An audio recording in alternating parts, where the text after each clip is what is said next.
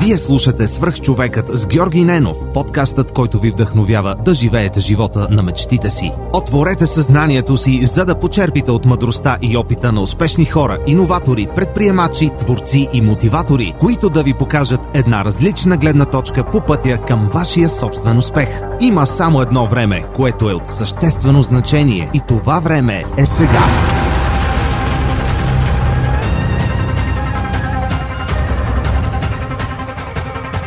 Telos International е иноватор, който създава и предоставя следващото поколение дигитални решения на редица световни брандове в областта на обслужването на клиенти. С над 3500 служители в София и Пловдив, компанията предлага възможност за дистанционна работа, гъвкаво работно време и проекти в сферата на бързо развиващите се технологии, видеоигрите, социалните мрежи, финансови услуги и финтек, туризъм и много други.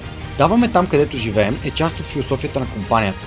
Всяка година общественият борт на Telos International Europe в България дарява 100 000 щатски долара на неправителствени организации за реализиране на социално значими проекти. Дни на подкрепа е доброволческата инициатива, в която вземат участие стотици служители в подкрепа на различни благородни каузи. Кариерно развитие, широк спектър от обучение и над 40 социални придобивки са само част от предложението на Telos International. Разбери повече и кандидатствай на telasbg.com. Интервютата за работа се извършват изцяло дистанционно и от комфорта на дома ти. Успех! Здравейте, приятели! Преди да започне днешното интервю, искам да ви споделя един имейл, който получих наскоро от Иван Найденов. Здравей, Георги! Пише ти за първи път. Доста харесвам подкаста ти. Открих го преди половин година и съм много доволен от това.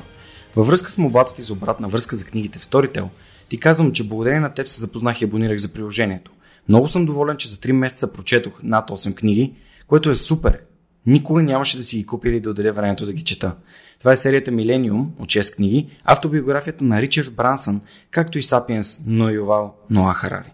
Започнах и записките по историята на България от Стефан Цанев. Сапиенс ти го препоръчвам, ако не си го чел. Иван явно е слушател отскоро и не знае, че Сапиенс е една от любимите ми книги. Искам да му благодаря за това, че сподели обратната си връзка за Storytel и това как Storytel и аудиокнигите му помагат да променя живота си към по-добро. А сега отиваме към следващия епизод на Свръхчовекът. Приятно слушане! Здравейте, вие сте свръхчовека с Георги Ненов. Днес имам изключителното удоволствие да ви представя моя приятел Макс Гурвиц, един от основаващите съдружници в Vitoša Venture Partners. Макс, здравей, благодаря, че приема моята покана. Добро утро, Георги. Радвам се, че съм тук.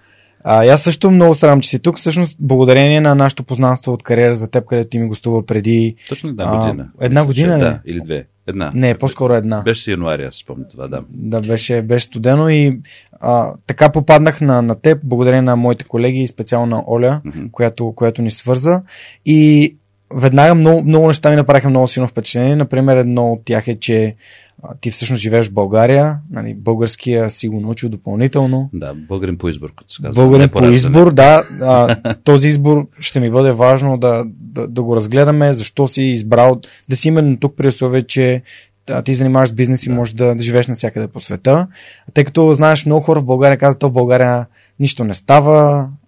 Нали, този тип менталитет, който ти е нали, добре вече познат. сигурно се докосваш да, се до него. За съжаление, добре познат. Добре познат, но има хора като теб, които се насочено са избрали да са тук. А другото нещо, което изключително много ме впечатли е, че ам, вие съвсем наскоро официално стартирахте Витоше Вечер Partners, mm-hmm. което ще разкажеш малко повече за какво представлява ам, вашия фонд. Mm-hmm и какви компании бихте искали какви компании ще търсите да подкрепите а, и да инвестирате в тях в а, близките месеци и години. Пожелавам много, много успехи, много успешни компании. А, пожелавам нали, и на цялата нали, екосистема да има първия български еднорог.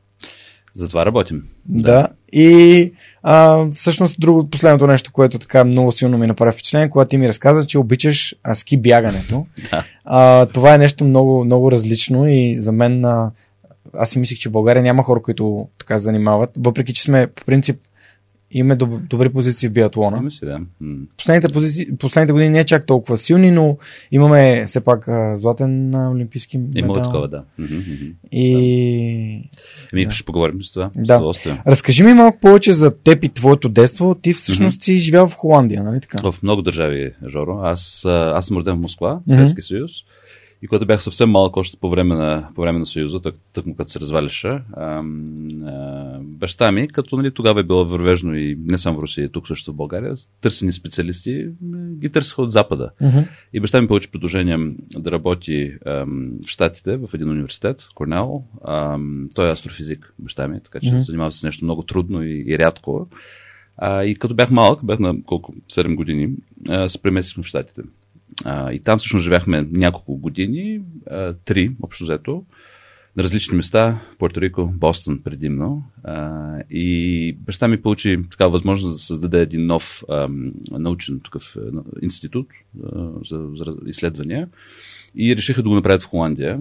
Той всъщност много държеше да е Холандия, защото той често ходи, ходиш тогава в Холандия, в Нидерландия и някакси смяташе, че не само иска децата да израстват в Европа, но всъщност някакси, че Холандия е най-подходящо място за това. И като бях на 10 години, се преместихме там. И там съм, нали, като хора ме питат откъде си, ми почти цял живот съм живял в Холандия, нали, с холандско гражданство съм, това ми е първия език. Аз имам една голяма сестра, една по-малка сестра, аз съм по средата и с малката, например, сме израснали, говорики холандски. Вкъщи родителите винаги настояваха да говорим руски, което нали, като малък винаги мразех, защото нали, защо да говорим някакъв странен смешен език, който никой друг не говори. Сега всъщност с български много ми е помогнало да знам руски, така че никой не знаеш какви качества ще ти потребват. И в Холандия нали, завърших училище, университет. И така се получи, че аз след университета попаднах на едно работно място, всъщност то започна като стаж в една агенция към Европейската комисия, агенция за безопасност на въздухоплаването, сфера, в която ти също имаш опит, ЕАЗа. А, Тя се намира в Кьолн и като започнах там, се оказа, че на моя етаж има една друга а, служителка, много готина. Тя се казва Елина. Това е сп- спътницата ми в живота. И тя, понеже е от България, аз тогава вече трябва да кажа, че един път съм бил в София, няколко месеца преди да започна работа там. Така случайно някаква такава студентска Ерасмус история. Аз учих в Италия, имах приятели от България, те учиха някъде другаде, щяхме да се срещнем тук. Не се получи, пък имах билет, пък отидох. И, ам, а, и прекарах един уикенд в София, а, началото на 2007 година. И останах с едно много приятно впечатление от това място, нали, някакво такова екзотично. Не, нали, не познавах почти никой, който е ходил тук. Планина, нали, някакъв град интересен. И после като срещнах Селина, това, това стана като един от така, може би най-такъв conversation starter с нея, Мгм. нали? Ти откъде си България? Ами аз съм ходил. А, така ли Слънче бряг, сигурно? Ами, не, в София. Веднъж прекарах един уикенд. И тя така, това е, нали, много рядко съм чувала.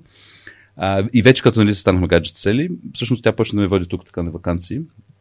Коледа, Великден, нали, лято, море, зима, планина, такива неща. И някакси, нали, така с годините, това е от 2007 говорим, 2008 насам, м- всяко лято, всяка зима, имах някакво чувство, бе, бих искал да прекарам повече време там. А, и, нали, ще скажа после, но М. след като а, продадох първия си стартъп а, успешно, а, и, и трябваше да измисля какво ново да правя, просто реших да отида да дойда тук за, за известно време и то известно време тече до ден днешен. така че това ми е, това ми е историята. Спомням си, когато си говорихме преди по-малко от година, като започна COVID ситуацията, когато ти ми каза сега, чудим се дали къде трябва да сме в Холандия или в България. Да. А, така че, всъщност, а, да, ти си човек, който е доста така живее в глобализацията, не живее М. навсякъде. Има а, живява в, в изтока, в най, нали, Русия е най, Да.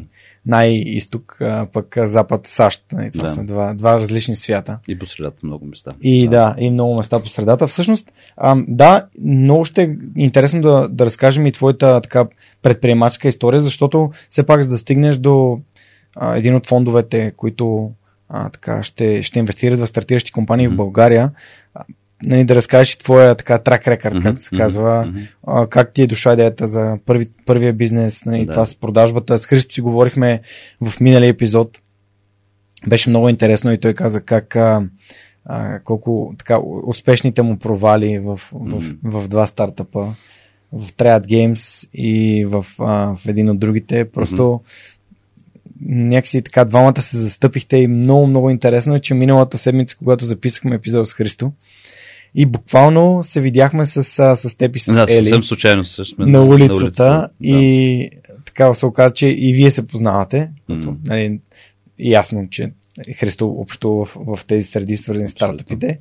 И много готино, че именно ти си епизода след него, защото с него си говорихме за това как стартират компании mm-hmm. ам, и как, как се проваляш с тях и как, как не. Всъщност mm-hmm. ти, а, той каза, че един от най-големите уроци, които е научил от а, Triad Games, например, е, че не приемаш една сделка за завършена, докато парите не са ти в сметката. Точно така, докато парите не са в сметката. Ами това е, това може би от нас е, е научил, защото Велеван на абсолютно на, на, нали, много, много се говорихме за това. Наистина е така в бизнеса, докато парите mm. не са преведени.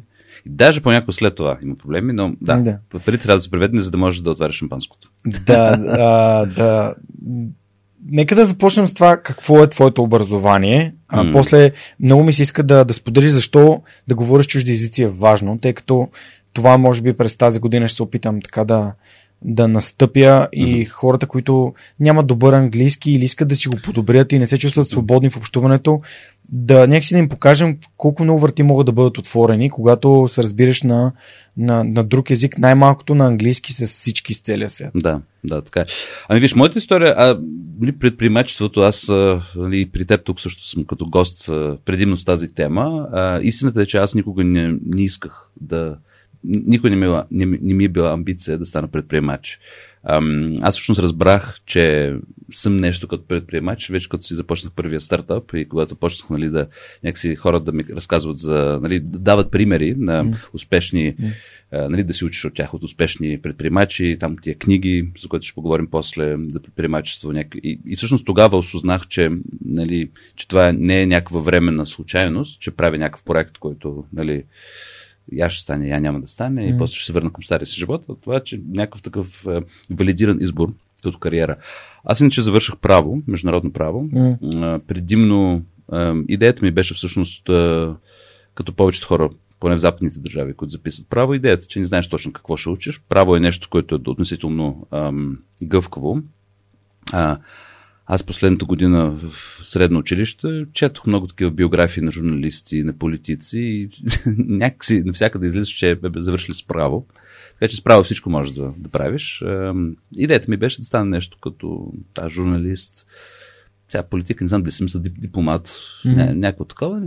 Право и после избрах международно право на втората година в университета. Такива неща може да станеш. Нали?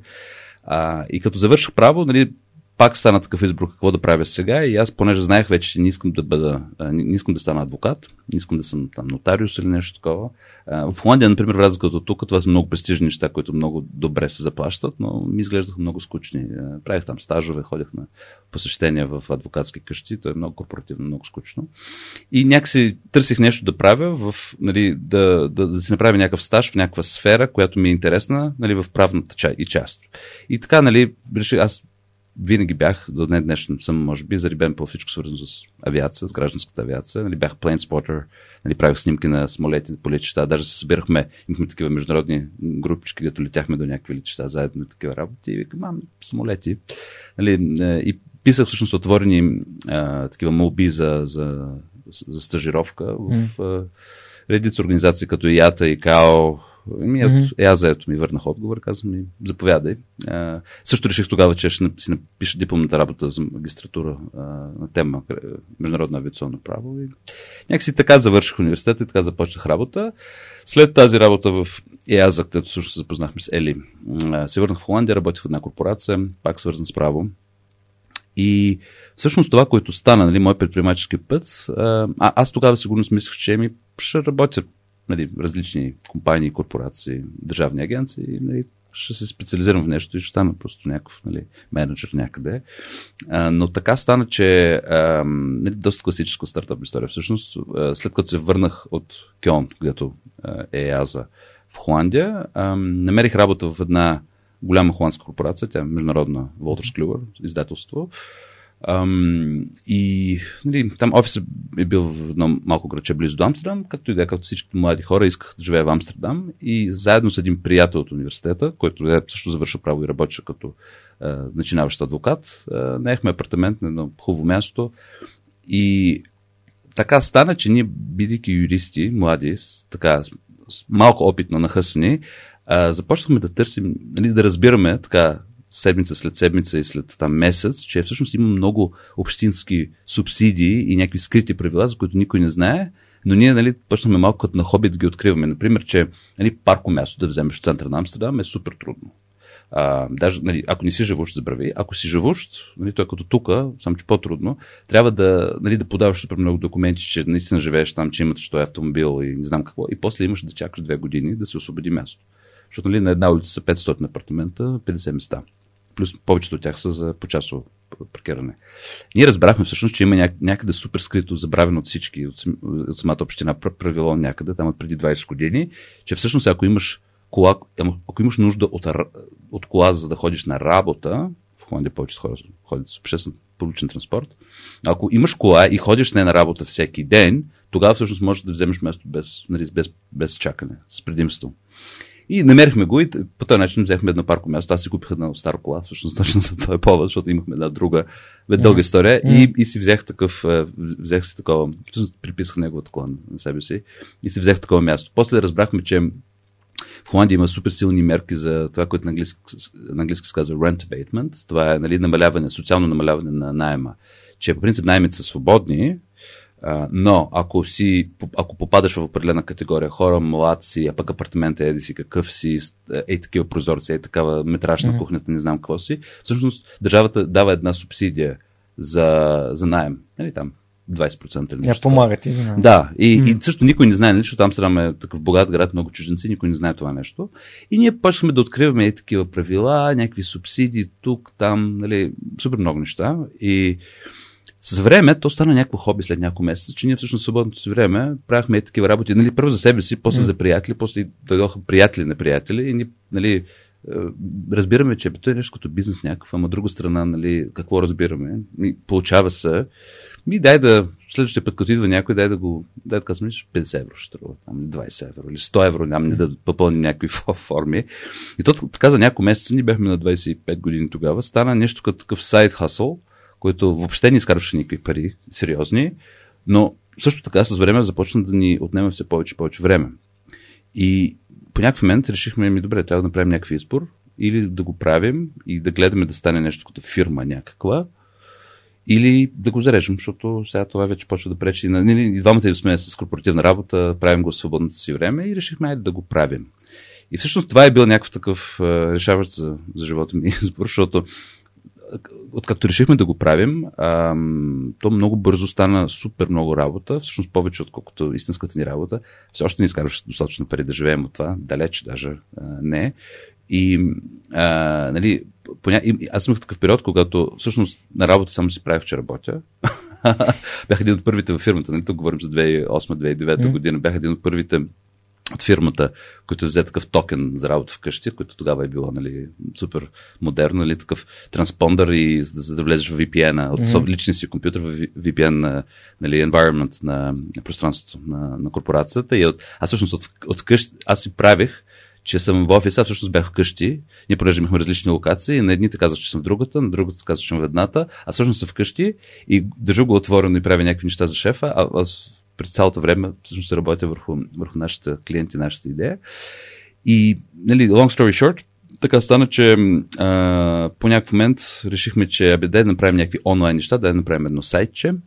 На този сайт ще предлагаме някакви услуги, тези, които правим. А, нали, след няколко месеца направихме нещо като такъв възможност да правиш личен профил. Всичко беше кодирано там на Joomla или някаква тогавашна mm. популярна CMS система.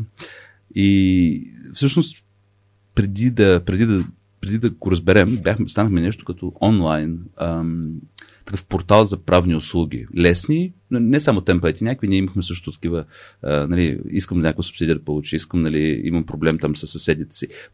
Клиентите ни последствие разбрахме, бяха малки бизнеси, даже частни лица, или групи частни лица, например, уволняват нали, масови уволнявания на, mm-hmm. на служители, особено такива по-работническа класа, да кажем, и те подават такъв, нали, английски се казва class action, нали, групов, групов иск. иск към, към работодателя, ние такива неща, например, много да. правихме. И Работеше се, по някакъв момент напуснахме работа, по някакъв момент намерихме едни момчета, които преди малко си бяха продали една голяма, а, голяма ин, нали, а, такъв стартъп, интернет стартъп на, на VMware. искат да бъдат такива е, ангел инвеститори. Ние, тогава въобще не е имало това. Ням, не е имало фондове, не е имало акселератори, нямаше никакви а, нали, стартъп комьюнити въобще не е имало. А, поне в Холандия. Mm така в Лондон, от, от долината, разбира се, от Лондон чухме някакви неща, в Холандия ги нямаше. И намерихме тези хора, те казаха, бе, това, което ви правите много готино, да, да инвестираме някакви стотици хиляди евро, ние бяхме такива, о боже, какво е това нещо. тогава всъщност, ето тогава разбрах, че съм предприемач. Точно на този момент разбрах, че това не е някакъв такъв проект, който, абе, то като ще спре да бъде интересно, пак ще се върнем на работа или той е някакъв такъв, може да стане нещо като, като фундация, може би си мислех.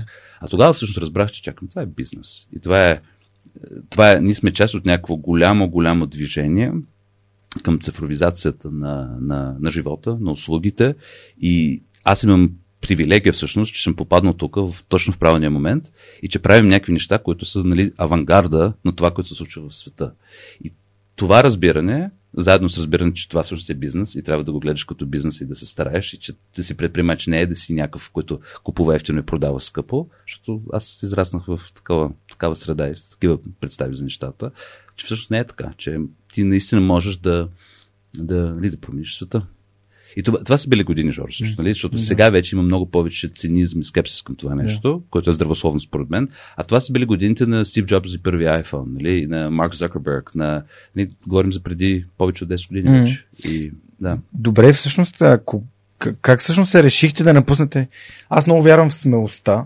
А, как вие се решихте да направите тази смела стъпка? Двама души са квартиранти да, да спрат корпоративния смисъл, да напуснат корпоративния свят какво ви, какво ви убеди? Как, един друг ли повлияхте ли си средата ли беше? Мен, виж, мен, мен, това е много добър въпрос. Мен много често ми задават този въпрос. А, анализирайки сега само младостта и наивността са били решаващи фактори. Аз наистина никога сега не бих Абе, някакси не бих направил такова нещо. А, това е странно, защото нали, моята работа е да напъствам хора и да ги ентусиазирам, но истината е, че а, нали, в моя случай просто нали, някакъв такъв мерак, може би, ам, такъв а, нали, амбиция е нещо готино да направиш, особено като нали, първо правиш нещо и то върви и просто е хазарт. Нали? А в някакъв момент разбираш, че ама, то е повече от хазарт, то, тук има нещо голямо и ние какво имаме да губим. Аз, мен, мен честно, между друго, честно казвам, много често ми задават този въпрос а, нали, в менторски среди или mm-hmm. когато разказвам за работата си и хора питат ме, добре, не е ли е страшно? От една страна, да, аз бях наивен и, и, и млад, но от друга страна нямах какво да загубя. Нали? И аз мисля, че ако сме искрени, нали, е, ние, понеже докато, докато нямаме деца, защото това наистина много променя, аз нямам деца още mm-hmm. и затова много ми е трудно да кажа какво е, но нали, все повече и повече от приятелите имат е, семейства, имат деца. И наистина, според мен, е, също спомняйки си нали, нашата, нали, какво правиха за нас, като бях малък, когато имаш деца, нали, приоритетите се променят. Е, ти не можеш вече да правиш каквото си искаш, защото има хора, които зависят от теб и нали, логично, всички го знаят.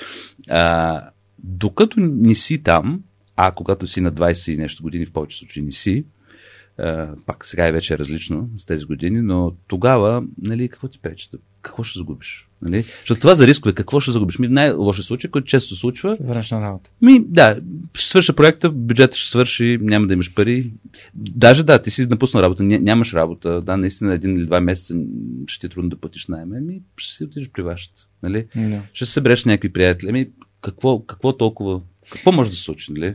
Така, понеже съм бил аз твоята позиция, когато напусках Lufthansa Техник Хамбург, за да се върна в България и да развием свърх човека, буквално моят мисловен процес беше същия.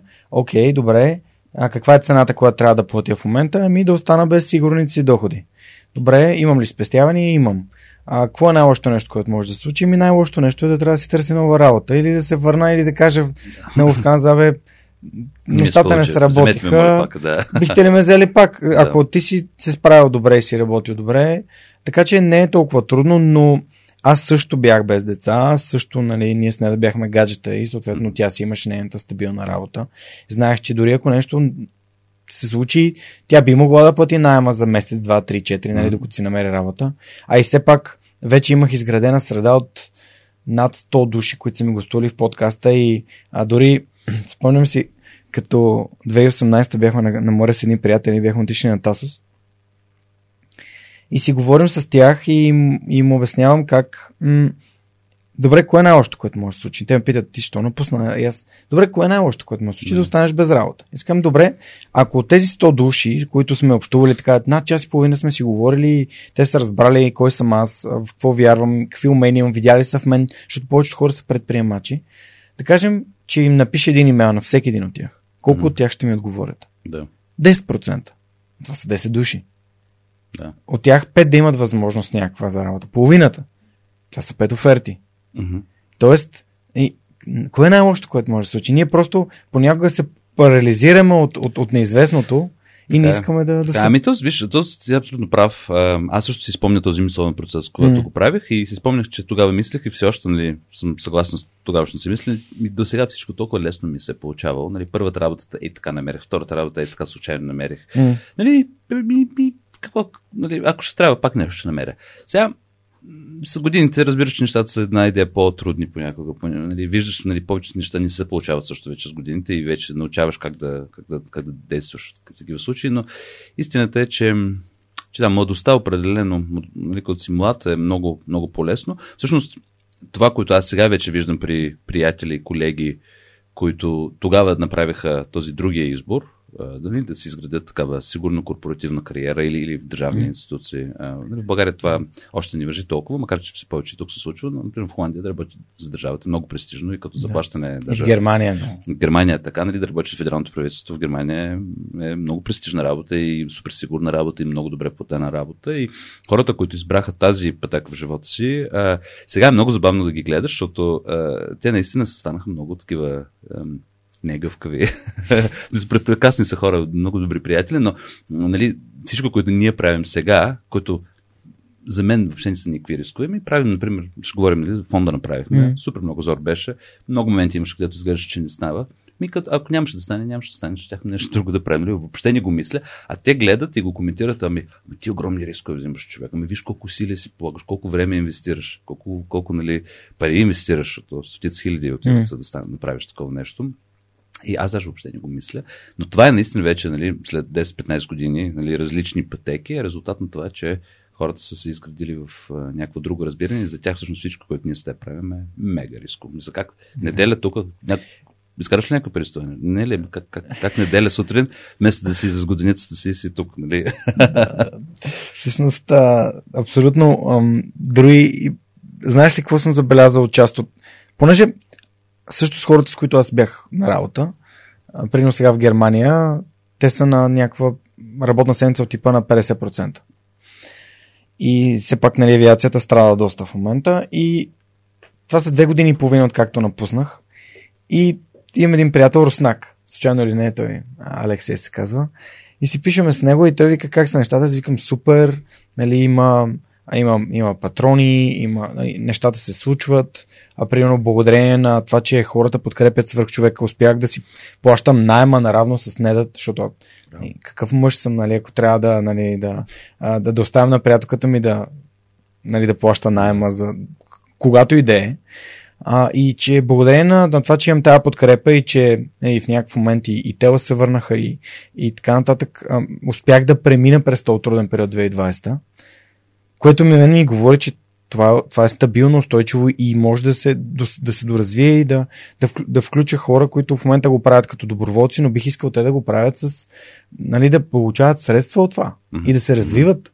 И ам, това, което спрямо другите ми колеги, които си останаха в, в корпорацията, в един момент на тях започва, те започват да търсят нещо с принос. Мгм. Да. Нещо, което да им дава смисъл. Защото това е работа. Тя е от 9 до 5, работа като работа, отиват, вършат я, връщат се и какво. Да. Някои хора обаче от тях, не всички естествено, имат нужда да, да, да имат някакъв принос. Кауза, да Мгм, правят мгм. някаква. Нали, нещо да се случва. И, и аз, може би, за себе си смятам, че оцелих точния момент. Е, Имах достатъчно знания, но при всеки това случва в, в различен, различен, различен момент. Тук ми направи много силно впечатление, когато ти каза, м- до сега всичко ми се получава с лекота. Каква роля има увереността в взимането на такива решения? Според много голяма. Жоро, виж, то, аз, аз м- често си го мисля за това нещо. А, аз наистина имам извънреден късмет целия си живот. Ам, даже може би звучи нескромно, ако така го казвам, но ам, наистина, ако погледна всичко, което съм направил до сега, което нали, не, не е кой знае кой, но нали, според много хора не, не е малко също. Е, добре е било. Смисъл, наистина, им, имал съм mm. късмет да, да има успешни проекти, успешни бизнеси, да правим супер готини неща тук в България и други места. А, това, че идвам от някакво добро семейство, че съм имал възможности да уча, да пътувам, че за щастие не съм имал никакви големи нали, трагедии в живота, mm. като, не знам, катастрофи или нещо такова, mm. или със здраве. Mm. Това наистина, това са най- най-големите данни, които помагат, така да кажем, за успех. Най-важните неща. Този, нали, сега в западния свят, в щатите особено много се говорят за това, нали, за privilege. Нали, каква роля играе privilege. Тук в България тази тема още ня, няма я много. В България като цяло, ти, ти започна с това днеска, има това усещане, че тук някакси сме нали, предсакани който аз, аз държам точно обратно. Аз мисля, че българи са разглезени много, ама това е друга тема. Но като цяло ам, има това усещане, че нали, в България е много трудно да говориш за привилеж. Нали, да кажем, бе, ние сме просто имаме мега привилегия, че сме родени бели, нали, ние сте мъже, в случая, че нямаме някакви болести, че имаме гражданство на нали, най-голямата общност богати хора в света, Европейския съюз. Нали, и всъщност имаме толкова много възможности, че нали, наистина е много по-трудно, ако не си в Европа, ако не си бял, ако нали, си израснал с глад, например, или с война, или с нещо такова, mm-hmm. което и ние тук не сме имали. А, това са най-големите предпоставки за, за успех. Всичко останало вече нали, късмет до някъде. Разбира се, някакви добри данни, като нали, трудолюбие, дисциплина. дисциплина. Все пак трябва, не казвам, че не трябва, той Пикасо ли кой беше казал, че вдъхновение може да дойде, но трябва да намеря работейки. така че... Добре се изразил Пикасо. така че, виж, тези неща са важни, но, но все пак много повече това, което постигаме, или аз поне за себе си мисля, това, което съм постигнал и което живот здраве ще постигна, са резултати на това, което общество в големия смисъл, не само нали, държава, ама mm. нали, семейство, училище, град, mm. нали, родини, Среда. приятели, средата, mm-hmm. като цяло това, което ни е дал като възможност. Без тези неща щяхме да, щяхме да се прехранваме. Да, обаче все пак ти си вложил доста големи усилия, за да завършиш образованието си, а, за да работиш, док, освен нали, паралелно с корпоративния ти. А, защото аз подкаста го започнах докато ходех на работа в Утканс да, техника. Еми, и излизам в обедна почивка да отида някъде да запиша епизод и се връщам да си доработя. Беше, да. Ставах 6 часа всяка сутрин, за да може да свърша по-рано работа и да отида да запиша а, и, и така. А, но м- според мен, не знам, аз късмета е нещо хубаво, само че аз някакси много скефя на този цитат, че това е момента, в който подготовката среща възможността. Нали? Да. Когато ти си подготвен и работиш, да те намери Абсолютно. вдъхновението, да те намери, да намери работиш. да работиш. Да. Така е. Така е. Не, виж, късмета, те, те, всъщност тези неща не са или едно или другото. Ам, ти можеш супер много да работиш наистина и да ти бъсна камион. Нали? Да. Късмет, късмет играе много голяма роля. Mm. Сега също с тази здравна криза, в която сега живеем, нали, някои хора ти, и ти знаеш такива истории. Аз всички познаваме истории на хора, mm. които супер несправедливо или се, супер, нали, се разболяха, или в някои случаи починаха. Mm. Ужас. Мисля, наистина, какво може да кажеш?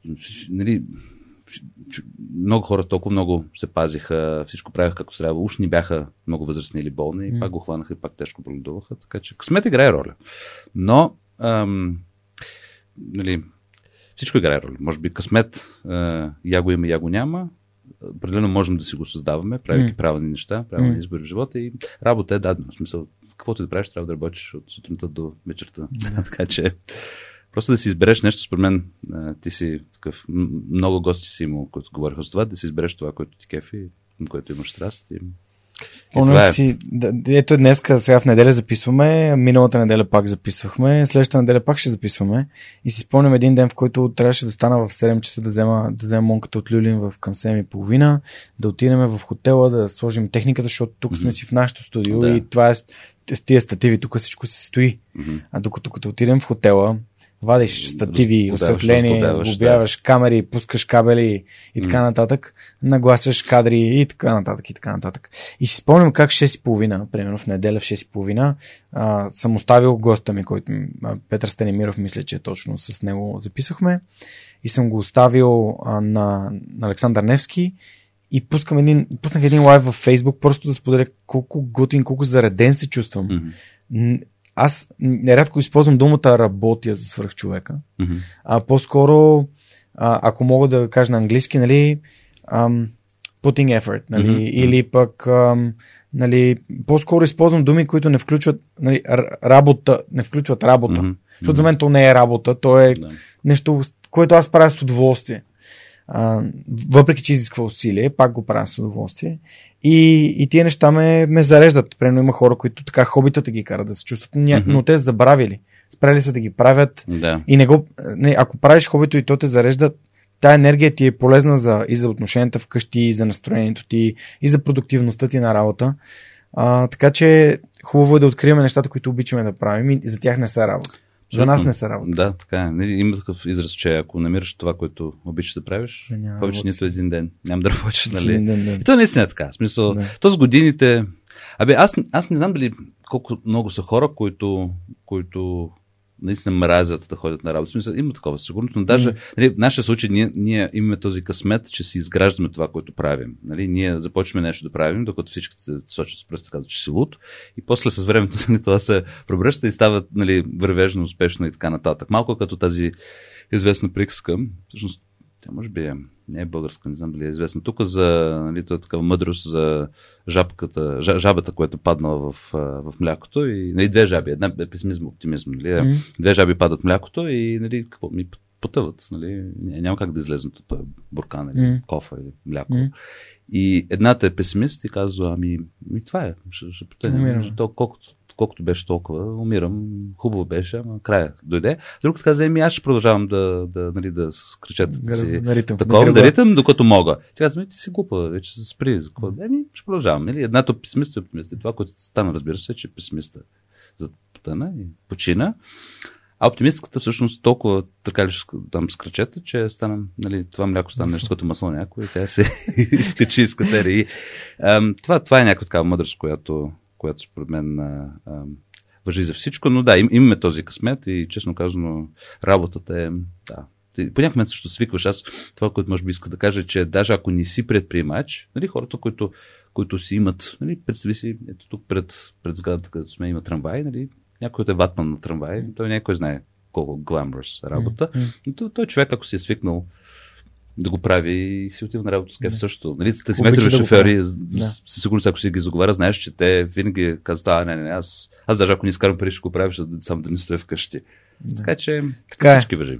Аз а, ня, няколко пъти така съм разсъждавал, влизам в магазина, примерно дама на каста продава и си казвам, добре, дали мечтая за това да, да, да работи на магазин и си казвам, еми има хора, които обичат да общуват с хора, това, Мгм. това им е приятно и наистина е така. За всеки си има, не можем да накараме хората, примерно на Ватмана, да го убедим, че той може да стане нещо друго. Ако той не е решил и не го иска, Мгм. не можем. Абсолютно, да. И, но, но при мен една от, една от великите така, сили, които ме бутат напред, е моята, може би, най-голяма ценност. Тя е свободата.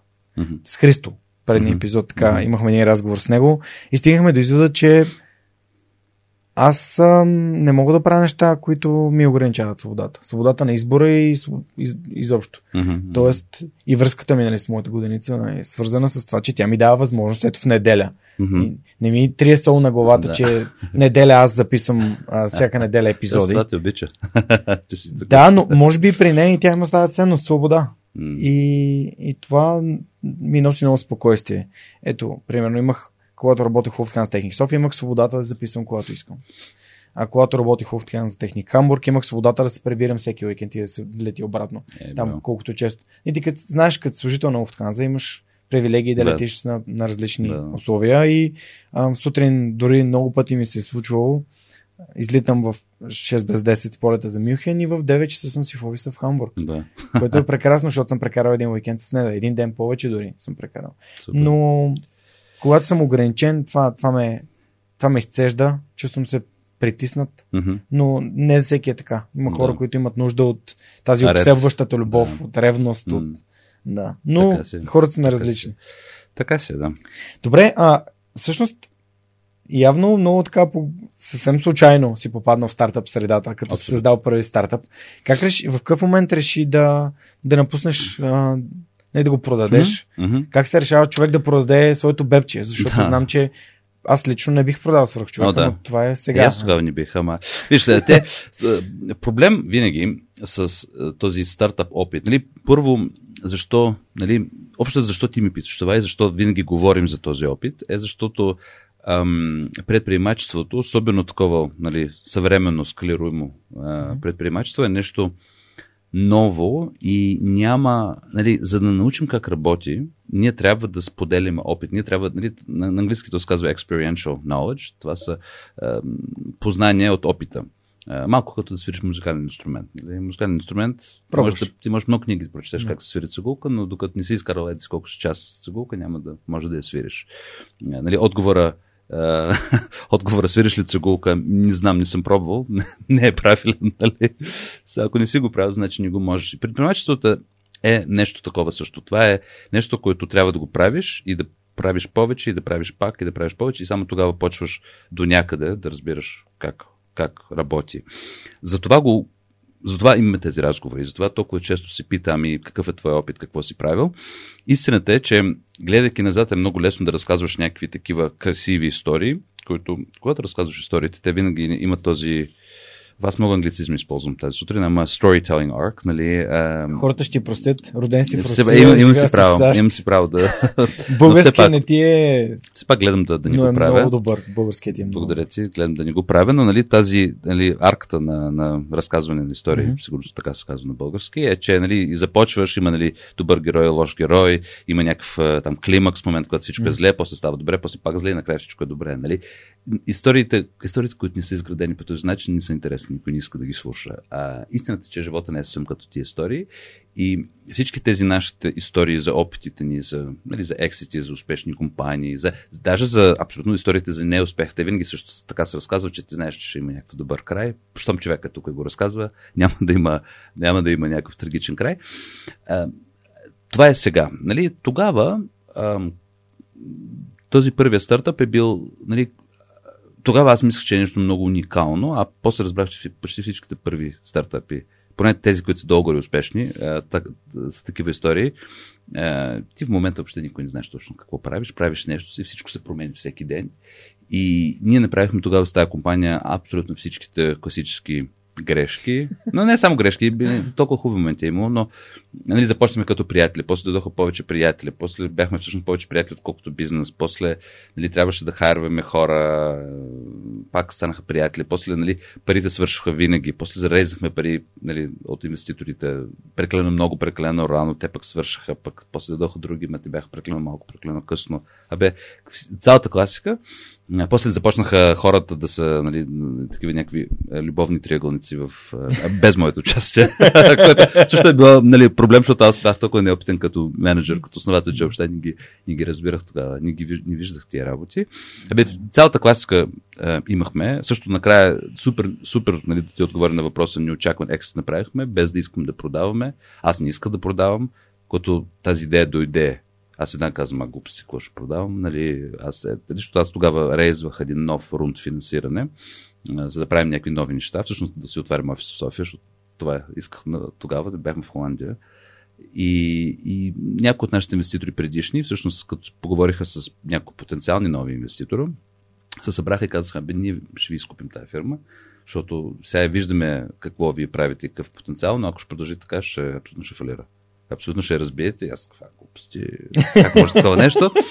И нали, на един ден казвам, а, добре, глупости няма да продавам, на следващия ден ние се събираме и казваме, абе, добре, айде да я продадем все пак.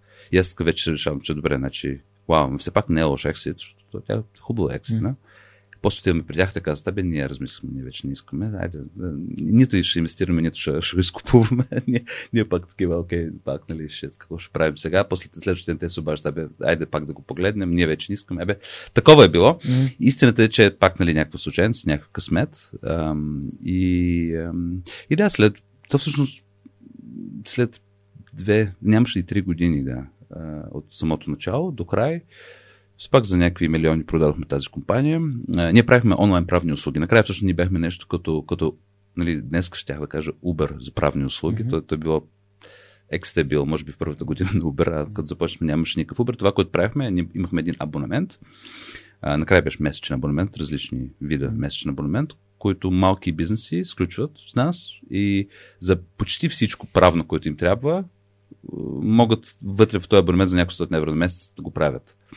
А пък за по-трудни неща, ако наистина трябва адвокат, нали, има нужда от адвокат а, или някаква по-специфична, по-специализирана правна услуга, пак с някаква отстъпка през нас се взимат. Но си плащат просто абонемент всеки месец за правни услуги, които тогава е било някакво... В България има такава услуга. О, то вече много. Значи, много хора го правят. Мир ми е гостуват адвоката ми. да, адвокат ми има някои други. И постоянно се обръщат хора към мен, като знаят, може би нашите слушатели днес също като чуят, ще ми се опадят, аби аз искам такова да правя, моят свет не го правете, защото това тази индустрия е, може би, най-най-консервативна и най- най-трудна за, за иновация. И все пак е много човешка също. Така че всички опити да се автоматизира или да някакси да се стандартизират правни услуги са не са невъзможни. На нас не се получи до някаква степен, но е има, има по-прости неща за правене от това. Супер. Добре, че... и след като, кажи ми, какво стана на първия ден след като продаде компанията? Оф, е, било е, било е драматично, е, Жоро, да ти кажа, защото ние всъщност, нали, като повече случаи, нали, това са някакви такива неприятни, не, не лесни истини. Ам, малко също, като когато детето ти порасне и не пуска къщата, е малко също, като си продадеш бизнес, според мен, нали, без да имам деца го казвам, но mm-hmm. според мен са нещата, които приличат, ти губиш контрол върху нещо. Ам, и всъщност, ам, нали, друго нещо е, че парите винаги променят приятелство. Ам, не е лошо да правиш бизнес с приятели yeah. или с роднини, но има много голяма разлика между приятели. Всъщност, приятели, които си имал. Или приятели бизнес има два начина. Нали? Има приятели, а, нали, ако си бил приятел с някой, после правиш бизнес, или приятели, които имаш от правене на, на, на бизнес, бизнес, или по-скоро приятели от бизнес среди. Да. Сега с тия последните, наистина, според мен това са най-добрите бизнес партньори, защото ти в бизнес среди намираш хора и, и, и с някой наистина правейки бизнес, ставаш много близък приятел. И понякога бизнесът даже отпада, все пак дружбата, приятелството продължава и това е много яко. И към това трябва да се стремим. А когато си приятел с някой от, от детството, от ученическите или университетски години, роднини, в повече случаи попадат в същата категория. Mm. Ам, да правиш бизнес е почти винаги да губиш това приятелство. Ако си наясно с това, ако имаш достатъчно опит и знаеш за тия рискови, и това е взаимно с тези хора, разбира се, че може. Mm. В нашия случай не бяхме, и повечето хора не са според мен. И а, нали, в бизнесите винаги е така, че не само резултатите на бизнеса са различни за всеки човек, Даже ако си абсолютно наравно като, като, като дял в компания, пак има различни импликации. Някой плаща повече данък или нещо такова. Някой има заем да връща на някой. Някой, нали, абе, парично даже ако процентите във фирмата между съдружниците са същите, парична ситуация никога не е същата, а повечето случаи тя е драматична, не е същата. Mm-hmm. Нещо, някой напуска по-рано, някой, а, някой си прехвърля нещо, някой има нужда от пари, някой може да, да се позволи да работи без заплата, някой не може, нали? някой идва по-богато семейство, например, mm-hmm. или има си къща, която може да заложи, който другия човек няма. И а, в момента, когато влизат големи пари, винаги там спира приятелството, особено такова, което е имало преди това, защото парите, особено големи пари, с много нули, променят всичко. И всъщност това, което стана при нас, което става при повечето хора, е, че спряхме да бъдем приятели. Не, че се скарахме, но определено смисъл. Аз започнах този бизнес с най-близките си приятели от университетските години. Два, първо един и после станахме трима. Ам, и факт е, че аз сега много Нещо рядко говоря с тях. С един въобще години съм говорил. И пак не, че сме се скарали, просто спряхме да общуваме. А, mm. и, и живот, нали, живеем в съвсем различни краища на този свят. И интересите са ни различни. С, с другия, другата. А, поддържаме, поддържаме връзка, но далеч не е. Приятели, даже сме приятели, може, може да се каже, но не сме нали, без бари, с които бяхме. И определено бизнес го направи това. Mm. И сега съм мега благодарен за този опит. И даже мисля, че когато се събираме поне 101 човек, надявам се с другия също, а, може да е много яко. И е много яко понякога, но, но да, усеща се много силно цената, която плащаш за, а, за, за това, а тогава е било всъщност емоционално, драматично и, и, и кофти. Да. Тоест, ако мога да, да, да префразирам това, което ти каза, всъщност казваш, че ако ще се прави бизнес с близък човек, трябва да се поставят рамки и да се да бъдат ясно двамата какво ги очаква нали, при, да. И в добрия и в лошия случай, защото тук говориш за, за загуба на приятелство при някакъв много добър екзит, нали? при Да. продажба на до, компанията за добра средства, М. а не от, за оттърването от нея. Да. А, Абе, тогава, в моя опит, тогава е много по-трудно, защото когато нещо въобще не се получава. нали, всички разбирате, че не се. Еми, да, да, може пак да се скараш, ама и хората се карат, разбира се, ама и, какво мисъл, нямаше нищо и М. не стана нищо, нали? Докато когато става нещо и като ти, например, нали, е, егото ни е много голямо? Мгм. И ние всичките, особено с годините, все повече, Тук съм си повече... записал да те питам за егото, така че минаваме към тази тема. С. А, и с годините също си повече разбираме, че нали, времето тук ни е ограничено, ресурсите са ни ограничени, възможностите, силите са ни ограничени. И когато стават някакви да, големи, големи суми, нали, такива life-defining, career-defining събития, нали, Мгм. събитията, които дефинират нали, остатък на живота ти, кариерата си и така нататък, е много трудно. Трябва да си много широко скроен, да, да, да си окей, че някой е взел повече, че може би ти си положил повече усилия, а другия е спечелил повече пари. Нали. В всички тия разкази за големи успешни бизнеси, компании големи, които станаха милиардни, е, винаги има този момент. Нали. Винаги има те там двама братя, които помогнаха на Закърберг да направи Фейсбук и се М. оттеглиха почти без пари. Нали. Те бяха огромни пари за тогава, но човека стана милиардер някакъв и топ, топ, топ личности предприемачи, а те ми, някакви там. Никой не ги знае. Никой не ги знае. Мисля, па- пак са добре, между друго, но просто са окей, а не са мега богати и мега известни. Е, А, а, нали, а хората си имат усещане, че без тях нямаше да стане. Вероятно е така. Много е трудно да запазиш отношенията, които са били. Всъщност, да запазиш това, което е било, никога не е възможно, според мен, но е много трудно да, запазиш, да изградиш нещо ново, пак хубаво. И аз така се уча Да. с това нещо. Супер. Ми дай да минем на темата за егото, защото според мен е много важна и конкретно в стартъп средите и създавайки един стартъп, всъщност егото може да бъде много добър помощник, защото ти стартираш нещо, което хората ти обясняват, както ти самия каза, о, това няма шанс, ти лут ли си, Мгм. не се занимавай. А, и то не говорим само за стартъпи, ми ето и, и при мен се случи. О, това е загуба на време, то България, то никой няма да слуша подкасти, то тук Но то си е стартъп от всякъде. Що? Абсолютно и то успешен, като, като гледам. ми, За сега. Мисля, че ще става все по-успешен, ама да, както и с теб точно на влизане да си казахме, че нали, takes 10 years to become an overnight success, нали, отнема 10 години за да стане успех за една нощ. Да. Защото утре някой ще се събуди, ще погледне подкаста и ще каже, а, гледай го то, тук кой знае колко пари има баща му, майка му, тук да. някой налял. Да. А, няма да си даде сметка, че реално това 5 години 5 години всеки вторник. Нали. Да. Първите там половин година не, ама от 1 януари 2017 аз всеки вторник имам епизод, Да. може би съм изпуснал един вторник за тия 4 години. Да, браво. Не, ми, то така справи. Така се прави. да, така кажи за егото, как може да, да го управляваме. Оф, а, Георги, това е много трудно. Значи всеки от нас го има. Аз мисля, че да, да, да го отричаме е, е, е глупово. А, нали, защото много често... Не, ня, его е някаква такава... Егото е някаква такава трудна тема, защото е, не е прието да кажеш, че да, аз имам его голямо и, и толкова и вие трябва да се всички да се съобразявате с него. а, нали, ти веднага си някакъв задник, ако, ако, ако, ако показваш, че така мислиш за живота и наистина повечето хора, които така нали, не тип някакви мутри, например. Нали? Мгм. А, не е хубаво да си такъв, не, не са хубави примери за никой. Истината, че всеки от нас го има. Аз също мисля, че колкото по-дълго живееш, особено колкото повече успех имаш в този живот, и паричен, кариерен, личен успех, какъвто и да е, толкова по-голям ти става това его.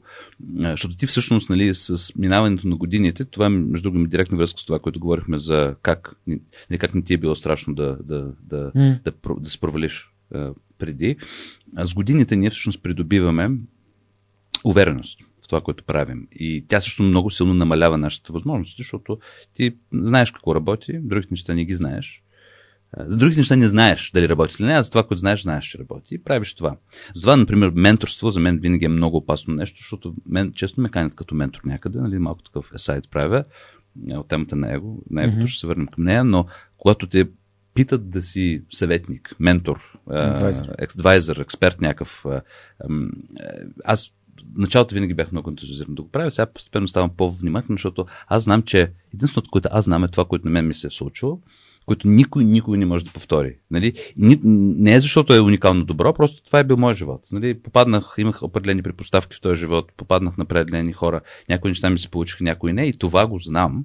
И с годините също знам, че колкото повече време минава, толкова повече съм убеден, че това е то, а друго, де да знам. Мисъл, сега някои хора ми се обръщат към мен, питат за криптовалути. Аз нищо не знам за криптовалути. Ма, нали, моят отговор е винаги някаква глупост не се занимавайте с това. Сега някои хора се занимават и много успешно и после, нали, те ще кажат ми как той какъв ментор е, какви глупости говори, нали, как, как да не се занимаваш с нещо, което е следващия, следващия big thing. И ми, мен, не, мен не ми се занимавам с това, и защото аз знам това, което знам. Както и да е, егото е дали точно това, че ние, живейки тук и правейки нещата, които, които правим, нали, знаем долу-горе какво можем, какво не можем и, и всеки си знае цената. Нали? И всеки иска да, нали, или аз, както казвам, или, или по никакъв начин няма да се получи.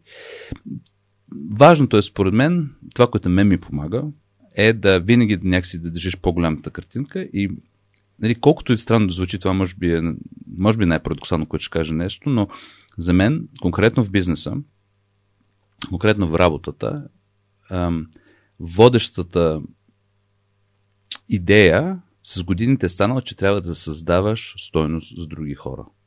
Това звучи може би много лесно, защото всичките тия големи американски интернет компании го имат като някакъв слоган, нали, нали, създавайки неща mm. за други хора. Нали, mm-hmm. Важното е на хората да са добре. Но истината е, е, и аз си спомням много добре, как започнах да научавам това нещо в началото на бизнес пътя си, аз промислях, че е някакъв трик, който просто случайно работи за мен и всъщност не мога да говоря за това, защото не е по учебник и не е правилно, че нали, в този живот ти, аз поне, така да кажа, печеля, когато създавам стоеност с други хора. И аз не мисля за колко, кой колко ще ми плати. Значи, моят начин на бизнес девелопмент е такъв. Аз се опитвам да гледам къде мога да, нали, къде има нужда от това, което аз правя и го правя там. Дали има пари, дали няма пари, дали, дали ще ти платят нещо, дали има смисъл или няма смисъл, дали е за винаги или само за веднъж, просто го правиш. И началото го правиш, просто защото нищо друго не можеш да измислиш, но с годините всъщност ти разбираш, и аз поне съм се разбрал за себе си, при мен така работи, че а, ти ако правиш това, хората винаги сами ще, ще се редят да ти отплатят, да ти дадат възможност, да ти поканят пак. Аз никой не съм имал нужда да ходя и да търся работа. Честно казвам, и аз сега разбирам, че е заради това. Mm. Че аз винаги казвам, еми да, добре, да го правим. Еми, абе, нямам време, айде ще го направим, нали? Нямаш пари, еми, каквото и да е, ще го направим, нали? И, истината е, че това много, много помага и после с годините, всъщност разбрах, че това за мен е най- най-големия а, такъв а, антидот, анти, анти, как се казва, отрова за, а, да, за, за, за егото, честно казвам. Просто защото аз си го имам. Аз обичам да съм в центъра на внимание. Mm-hmm. Няма какво да крия. Нали? Mm-hmm. Аз, винаги, аз знам, нали, че където излезе, винаги хора ще са с такива, о, вау, той е толкова държави идва. О, вау, колко езици говори. О, какъв интересен живот има. Такова. Mm-hmm. Това, което мен ми помага, е всъщност да нали, тази някаква това убеждение, някакво такова религиозно, почти бих казал, mm-hmm. че аз съм надарен с някакви уникални възможности mm-hmm. и нали, това, което трябва да правя, е да давам колко може повече от това, от това, което съм изградил на други хора. А пък не, аз нямам, никой няма да съм зле. Смисъл, да. аз, аз никога няма да си дам последната нали, тялото си, като се казва за на някой. Винаги ще, ще печеля покрай това. И това не е лошо. Това е окей. Okay. И... Да, нагласта с даването е много важна и, и аз също имам тая нагласа и всеки, който ме е потърсил, ме е питал бе, как си наваря подкаста, как да си развия. Да. Нещата, които знам, би ги казал и би ги споделил, като оговорката е, че това е моят опит. Нали? Това е нещо, което аз съм ускорил за себе си. А, по-скоро се опитвам да карам хората да си задават въпроси, отколкото нали, да им дам да. решение. Защото като им кажа нещо, начин по който аз съм решил конкретен проблем, аз им казвам, виж, при мен това сработи. Виж, тествай да. го. Вижда ли при теб би сработило, но не мога да ти обещая. Точно така. Точно така. Да, да. И... То, ти, ти, ти, значи, станеш много добър ментор. Трябва и теб да ти покани в нашата програма. На Витоша, което, което после ще говорим за предприемачи. Да, да, а, но то, според мен това е наистина правилен менторинг. Аз, аз много, им, много пъти съм имал такива разговори с други колеги, инвеститори или нали, като си правим някаква менторинг за стартапи. Много често са ми обвинявали в това, Макс, ти не си достатъчно конкретен. Нали, хора, нали, ето той има такъв проблем, кажи ма, бе, тоди, погледни такъв софтуер, направи си такава таблица. И аз казвам, би, да, да знам, смисъл, по... да, трябва да знаеш как работи това нещо, може би нещо друго трябва да правиш, нали? Да. Аз никога не съм много специфичен. А по принцип, според мен това може да може да няма толкова добър ефект, защото имам следния опит. А, бях тръгнал да, да правя дропшипинг и мой Мгм. приятел ме, ме менторстваше за него, обаче аз съм в първи клас, сега се научавам как се пишат буквите, а той е в 12 клас Да. и ми казва, примерно, ам, нещо, което просто не е за моето ниво мгм. и съответно аз няма как да го приложа. Да, Аз да. не го разбирам. Не знам Трябва да е извървиш то. този път да стигнеш до този Точно път, така. първо, И да. съответно, ако той ми зададе въпрос, кое е това нещо, което ти е трудно, и ти казваш, трудно ми е да откривам възможности. Ти казва, добре, ам, кои са нещата, които си опитвал? И ти почваш да изброяваш нещата, които си опитвал, и той може да ти Да. каже, опитвал ли си да правиш други неща? И ти кажеш, не. Обаче това вече ти нарежда други възможности Да. в главата. По-скоро а, това е нещо, което нали, менторството ми е така не е успявало да ми отговори и съм разбирал къде, какво ми липсва. Но ето, м- аз обичам да, нали, обичам, обичам да общувам с хората. Подкаста реално е вид менторство, Мгм.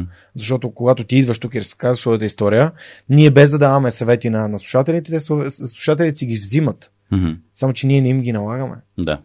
И това прави менторството много, много работещо. Аз тук в последната една седмица получих две изключителни съобщения. А, Желязко ми Да. беше писал, беше ми пратил една снимка в Инстаграм, че а, мисля, че 18 кг свалил само тук за няколко, Браво. за няколко а, месеца покрай това. Някакви неща, които аз съм споделил от сеп- септември, ми беше писал до сега. От 118 на 97 ли беше? Нещо е такова, което беше супер. Браво. браво. А, и човека си, и, и, и той каза, това, което ти ми каза, без да бързаш, без да спираш, много ми помага. Ами то това е живота. Да. Правиш нещо и просто го правиш отново и отново и отново. Ето сега, миналата седмица а, нали, ме промотираха в а, джуджицу за Xing One и на, друг, на сутринта се събуждам и си казвам, сега отиде ли на тренировка? Те и вчера ме промотираха Да. Е, как... и си казвам, чакай сега, чакай сега. Ако не отида, какво послание изпраща това към Точно другите? да. Това, какво, какво послание изпраща към мен? Мгм. Че аз ще променя начина по който тренирам ли? О, не. Да, да, да. И съответно, просто отидох и си направих тренировката. И, Да. и това беше. И, и, и това е моят начин, нали? Правя нещата, които обичам. За мен, какво се случва по пътя, то си е там, то се случва с някаква причина. да. И, и това е менторството, което се опитвам да дам на хората. Просто го пр- прави го дълго време. Има, ще има хора, които те ще дойдат, че правят това, което ти правиш, но те ще се откажат, да. защото няма да имат постоянство. Абсолютно. И ти, нали, може би това наистина е най-хубавият начин всъщност да се бориш с егото, просто знайки, че ти имаш нали, това, което си постигнал, м- имаш дълг някакъв, обществен, да го връщаш Да, на другите. paying forward. Да, paying, paying forward, да. Да. това са някакви по-такива маркетинг тер- термини за това, но да, това е. Всъщност просто имаш дълг и, и това според мен е най-важният начин, най- най, най, така да кажем, най-лесният начин, може би, Мгм. най- най-лесният начин, ня- нямам даже други думи с това, да егото да не те завладее. Защото ние всичките, нали, всичките имаме възможности и нали, ти виждаш някакви архетипи на поведение, като нали, е, такъв колективният Доналд Тръмп, например. М, Той, не само той, много такива хора има, който, нали, им- имайки някакви ресурси, а, нали, почва да си мисли за много голяма работа. И това, това наистина, това не е хубаво. Не е хубаво за нас. Не, Остави, че защитаваш други хора, набедняваш други хора, то, то е за теб зле. Смисъл, ти ще станеш крив и стар и кофти. Марк Кюбан имаше много як цитат, като сме заговорили за, така, за предприемачи. И той беше, че парите не те правят лош човек, те просто подчертават какъв човек си. Мисъл, Абсолютно. А, Абсолютно. така че Както и годините, между другото. Абсолютно същото има за... Не знам дали си забелязал, но нали, млади хора, и това не е моя мисъл, това, М. тя е абсолютно не е оригинална тази мисъл.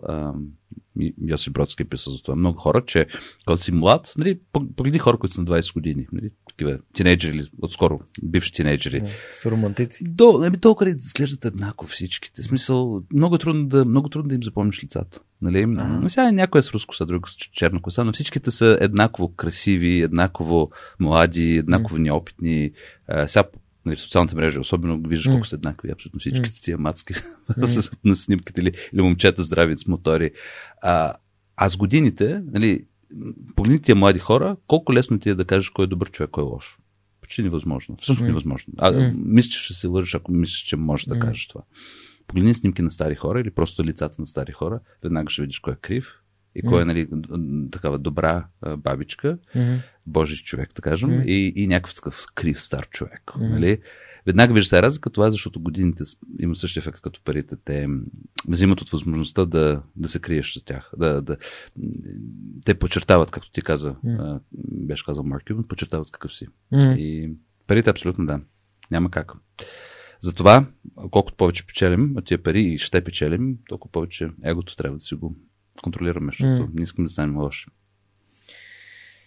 Да, но според според мен самата нагласа даваш и да предаваш и да, да даваш на другите, тези, които нямат. Е, сега, примерно, ам, има много кампании в България, ето, ето и капачките, ето ги mm-hmm. предай нататък. А, хората все повече и повече вярват в това, че такива каузи могат да, да, да променят. Mm-hmm. Да променят съдбата.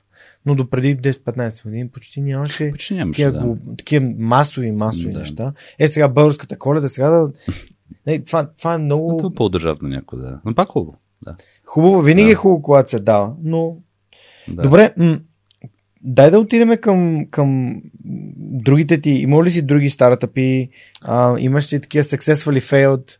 Стартъпи и как се стигна до Vitosh Ventures? Да, ами Ма да има си, им, да, не, има си, има си. Аз а, участвах, всъщност бях кофаундър на един стартъп в, в Лондон преди няколко години. Той беше даже след, след този холандски, който се казва Рейходец. Това не му сказвам името, защото е много холандско.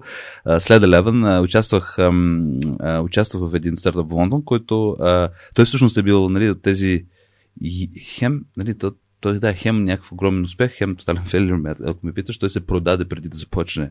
Защото там е дълга история. Кой беше? Тя, за съжаление, също е малко конфиденциална и начин по който аз участвах ме, е, ме пречи да разказвам цялата mm-hmm. история, но а, аз бях един от създателите в начало и ние просто имахме една технология, която, си, която била доста уникална и аз, нали, ние, ние градихме различни продукти. Моята работа беше да изградим един комьюнити на стартъпи около тази технология. И точно като започнахме да го правим, а, всъщност то е един много, много, много, много голяма а, световна технологическа компания го купи. Една от най-големите. Mm. И, ам, и да, и всъщност е бил такъв ексит, дето да, пари имало, а, някои хора взеха, нали, пак такъв, такъв случай, някои mm-hmm. хора взеха супер много. Аз, понеже моята роля била по-на заден план, взех много по-малко. Mm-hmm.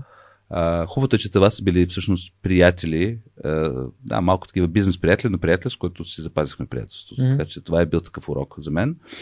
Uh, честно казвам, освен тази компания и тази холандската, uh, в продуктови стартъп не съм участвал.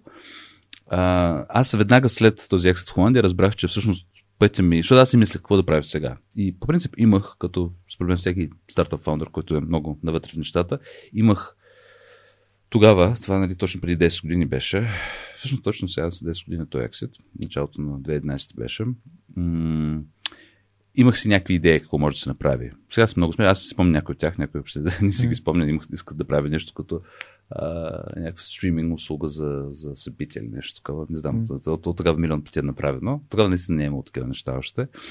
Имах си някакви идеи и исках да ги правя, но в същия момент, даже тогава, без още да мисля за VC или за някаква такава по- екосистемна градивна роля. Спомням много добре, че, че си мислих, абе, аз нали, извървях този път сега веднъж. Няма да е добро използване на моите ресурси, моя опит и мое време да го правя пак, пак от нула пак. Нали? Защото тогава на мен също ми е бил вече много ясен фактора на късмет или липсата на такъв за някои неща. Нали? Че ти си там, където си и работиш с хора, с, а, нали, с, с хора и в средата, в която си.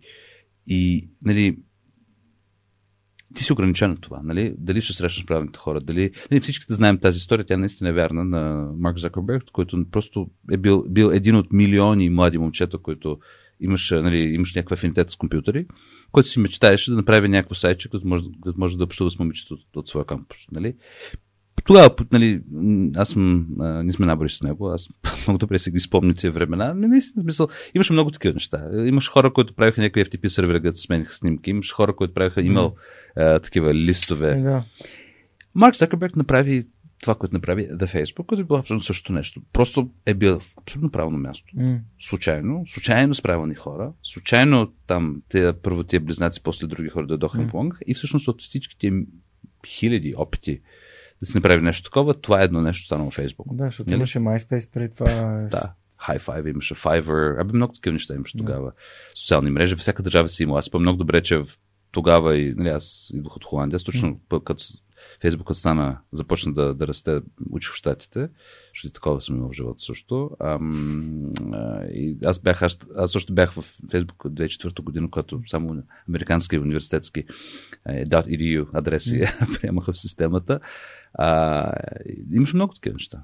А, но той стана успешен, ако погледнеш лично неговата конкретна история, защото просто има късмет да попадне точно на правилното място, в точно правилното време, в с правилните хора и, и така се наредиха нещата.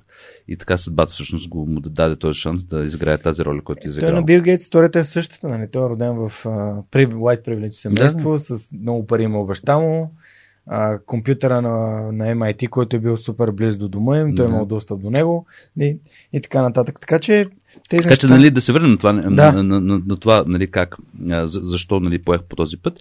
Аз раз, нали, до някаква степен разбирах това, когато продавахме първата компания и си викам, айде няма да, няма да оставим толкова неща на случайност. Сега и всъщност това, което бих, най-много бих искал е да имам няколко проекта, не един. Нали, няма да се слагам, като се казва всички деца в една кошница пак, защото нали, сега на Кантар, на Кантар излязохме и, и, и пак ти казвам, този ексит, тази първата история, тя е хем е много успешна била.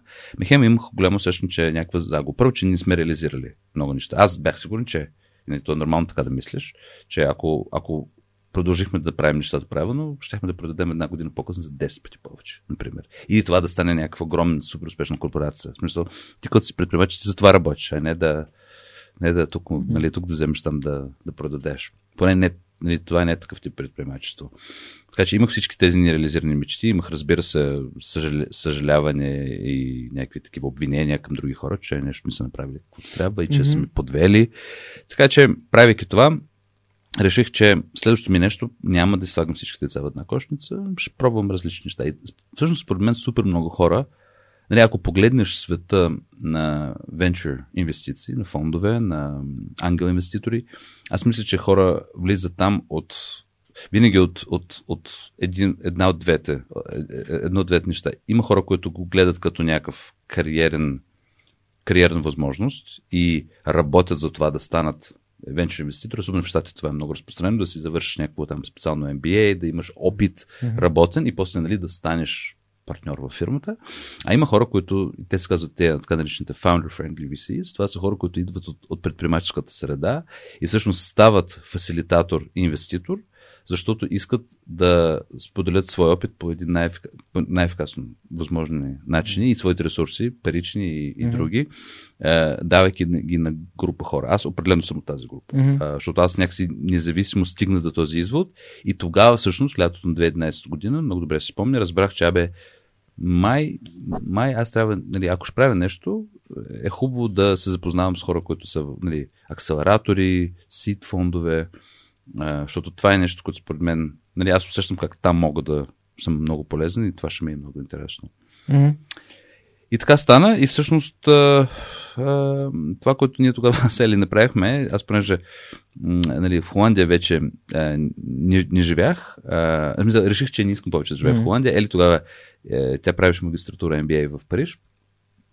в Париж ние имахме страхотен апартамент с гледка към целия град, беше много яко. но някакси беше ясно, че бе, това не е място, където бихме живяли така по-дълго време. Страхотно беше наистина Париж, mm. голяма романтика.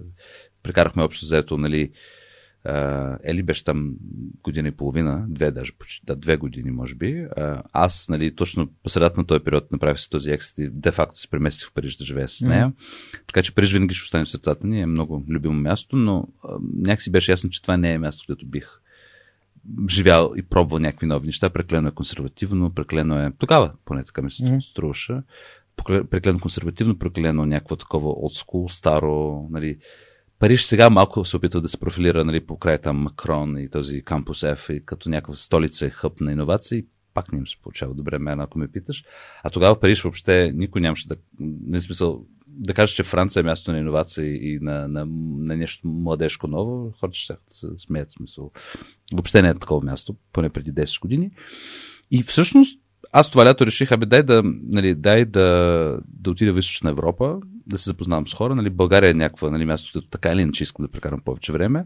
М, нали, покрай България много искам да видя Балканите, защото аз тогава още никъде не съм ходил по Балканите, само България познавах. И ние сега имахме тази мечта да направим роуд трип от, от Западна Европа, от Германия, Холандия или Франция до България И така го мислим вече няколко години, че искаме такъв роутрип да направим с кола. Все, все ни, ни остава време, все летим там с Wizz с какво, каквото имаше.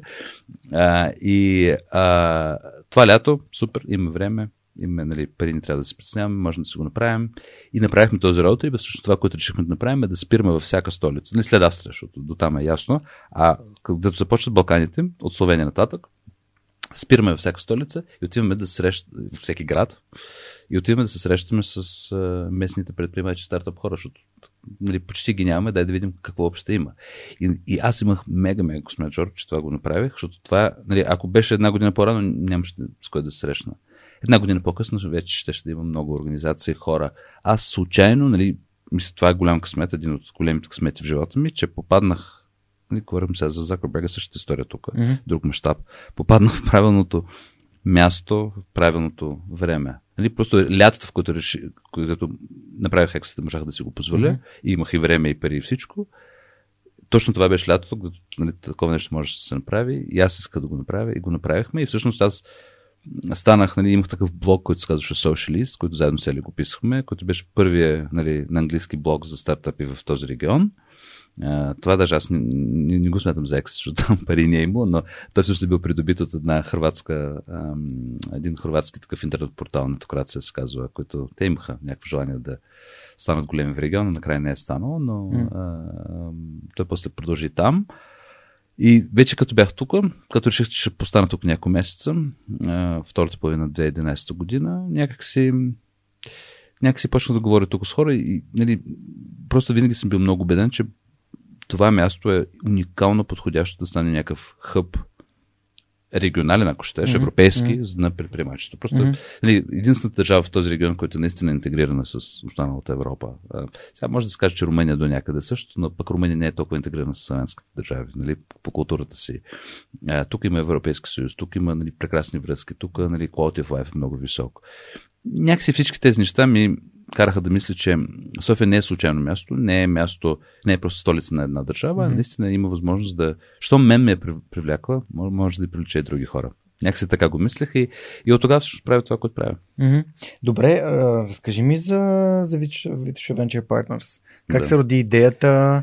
А, разкажи, разкажи с някои думи, нали, кои сте хората вътре. Аз познавам тебе и Никола, като да, Никола да. го познавам от Twisted. Ага, браво. Борили сме с него там. Но... А, така ли, браво, супер. Да, да, и тогава още, може би е било преди може би преди година, година и половина. Тоест, да. аз съм бил още в началото. Да. Той а, всъщност е и съпруг на, на Штефи, която е моя ученичка да. от немската. А, стига бе, така ли е? Колко да. малко света. Много забавно. Абе, виж, е, е, значи, всъщност първото нещо, което трябва да разкажа е mm. първият ми инвестиционен опит, който е бил Eleven. Mm-hmm. Аз бях от founding екип, като се казва, на, на първия, uh, първия фонд Eleven, който тогава не се казваше Eleven Ventures да се спомням, Eleven Accelerator and Venture Fund му беше името. И той, както може би знаеш, както сигурно много слушатели знаят, е бил финансов инструмент, направен по програмата Jeremy, който се администрира да. от Европейски инвестиционен фонд. Um, които всъщност, нали, аз сега напоследък не чувам много хора да споменават за това, но това е бил абсолютно уникален инструмент. Нали? Джерми като цяло е бил много... Идеята, че ти използваш държавни средства за не е просто стимулиране, а за, за моделиране на нали, на, на, на, на, на риско капитал в пазар. Mm-hmm. Също това е, това е уникална идея. Идея, която всъщност, ако нали, гледаш чисто теоретически, е вразва с принципите на економика. Нали, че държавни подкрепа се използва за, за моделиране на финансов пазар. Но това е много мъдър, мъдър подход. И ние в България, между друго, а, има повече такива неща. Тук хора не ги знаят много. България е абсолютно иноватор в това нещо. Смисъл, програма Джереми била направена предимно за България и България я прототипира и след този успешен опит, тя сега работи, им, самата Джереми, но има също много други програми, които са вече направени по, по този модел из цяла Европа. И включително и в западноевропейски държави има този модел, който е бил направен тук, прототипиран тук и е бил успешен тук. Така че това е нещо, което ам, сме направили за, за света, може да се каже, за цяла Европа. А, идеята на, на конкретно тези първи фондови джерми беше а, нали, да, всъщност, малко или много по този израелски модел, известния, когато нали, даваш малко пари на хора, които имат някакъв опит, да ги поинвестират нали, с държавно участие предимно. А, после нали, живота здраве са успешни, идва втора вълна, с малко, по-малко държавно участие, с малко повече частно участие. Така, нали, голямата визия, голямата идея, така за, нали, за десетилетия, те, толкова, толкова отнема, за 20 години, 30 години, да изградиш успешна, нали, абсолютно стабилна частна екосистема на, на рисково финансиране. Нали, Израел е известният пример на държава, където това се получи. А, има много причини защо в Израел се получи, които в Европа ги няма. Нали, Израел си има своята си история, която никой не е за пример на никой. За съжаление, уникална държава с собственици предпоставки. Но факт е, че ние всъщност с а, първа програма Джереми, а сега и нали, фондовете, покрай фонда на фондовете, в Европа, в България се опитваме да, според мен успешно, да правим същото. Ам, аз бях част от фонда Леван първата година и малко. Ам, по някакъв момент стана ясно, че някакси моето предизвикателство свърши. Нали, аз бях отговорен за построяването на комюнити, на акселераторската програма, на, нали, някакси на, на, на пролифер, пролиферацията нали, на, на идеята ни не само в България, но и в региона, които mm-hmm. аз все още много се гордя и това е нещо, което ще трябва да продължим да правим сега и с Витош и с другите неща, които се случват тук. Нали, наистина да не просто не, не, не просто да работим с е, хора, които са родени тук, които, нали, разбира се, са добре дошли, нали, ние сме в България, но също така да правим всичко, което правим в София, достъпно и интересно за хора от съседни държави и от нали, Европа като цяло, защото тук има прекрасни възможности. Е, тук, нали, голямата, понякога хора, нали, особено аз като чужденец, може би не разбират защо го казвам и някакси нали, има тази нагласа малко, абе, тук нали, чужденците идват, взимат ни нали, бизнеси, жени, не знам какво. истината, е, истината е, че и аз тази седмица пак четох тези часа и те са шокиращи. Нали? От една страна ние знаем, че България е, има проблем с демография. Mm-hmm. Но ако знаем колко голям е проблем, всъщност аз съвсем скоро разбрах, защото гледах някакви числа, просто в Google mm-hmm. търсих числа за населението, откакто аз живея тук, 10 години, още няма даже 10 години, тази година ще навършат 10, откакто аз се преместих в България. България, е, населението в България, поне според mm-hmm. тази методология, която mm. се използва, тя може би е грешна, защото е спорно, но по методология, която се използва за а, нали, преброяването на населението, то е, се е намалило с 300 и еди си колко си, 300, да кажем, хиляди човека. Това е почти един Пловдив. Средно 40 хиляди души годишно напускат България. Ето си, ето. Може би за миналата година данните са напускат, различни. напускат, напускат като цяло. Нали? Някои умират, някои умират също, да. но смъртността е висока, за съжаление, да. но, особено тази година, но, ам, но, но, но не е важно как напускат за тези 10 години 300 хиляди, айде, може би 400 хиляди. Mm. Там някъде, спомня, че бяха малко над 300, може би 350 хиляди.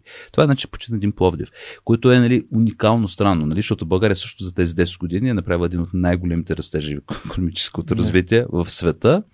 И в същото време ние сме, ние сме една от две най-бързо растещи економики в Европа. Mm-hmm. В света сме топ 10 май. В същото време сме, сме държавата с най-бързо намаляващо се население в Европа. Това да. не е правилно, това е някаква историческа аберация, грешка, да. така да кажем, и точно особено за това ами, трябва да се стараем повече. Да, ами аз изключително много вярвам в това, че за да накараме повече хора да останат, за да накараме, а, за да ги накараме те да изберат да останат, не да ги караме да останат. Това имам предвид. А, трябва чисто економически. Ние малко сме по пирамидата на масло. Нали? Mm-hmm. В момента хората си казват, ами тук ниски заплати, а, имаме възможност да, да пътуваме другаде, но идеята е, тук от последните няколко въпрос, а, епизода задавам въпроса как да направим България едно по-щастливо място.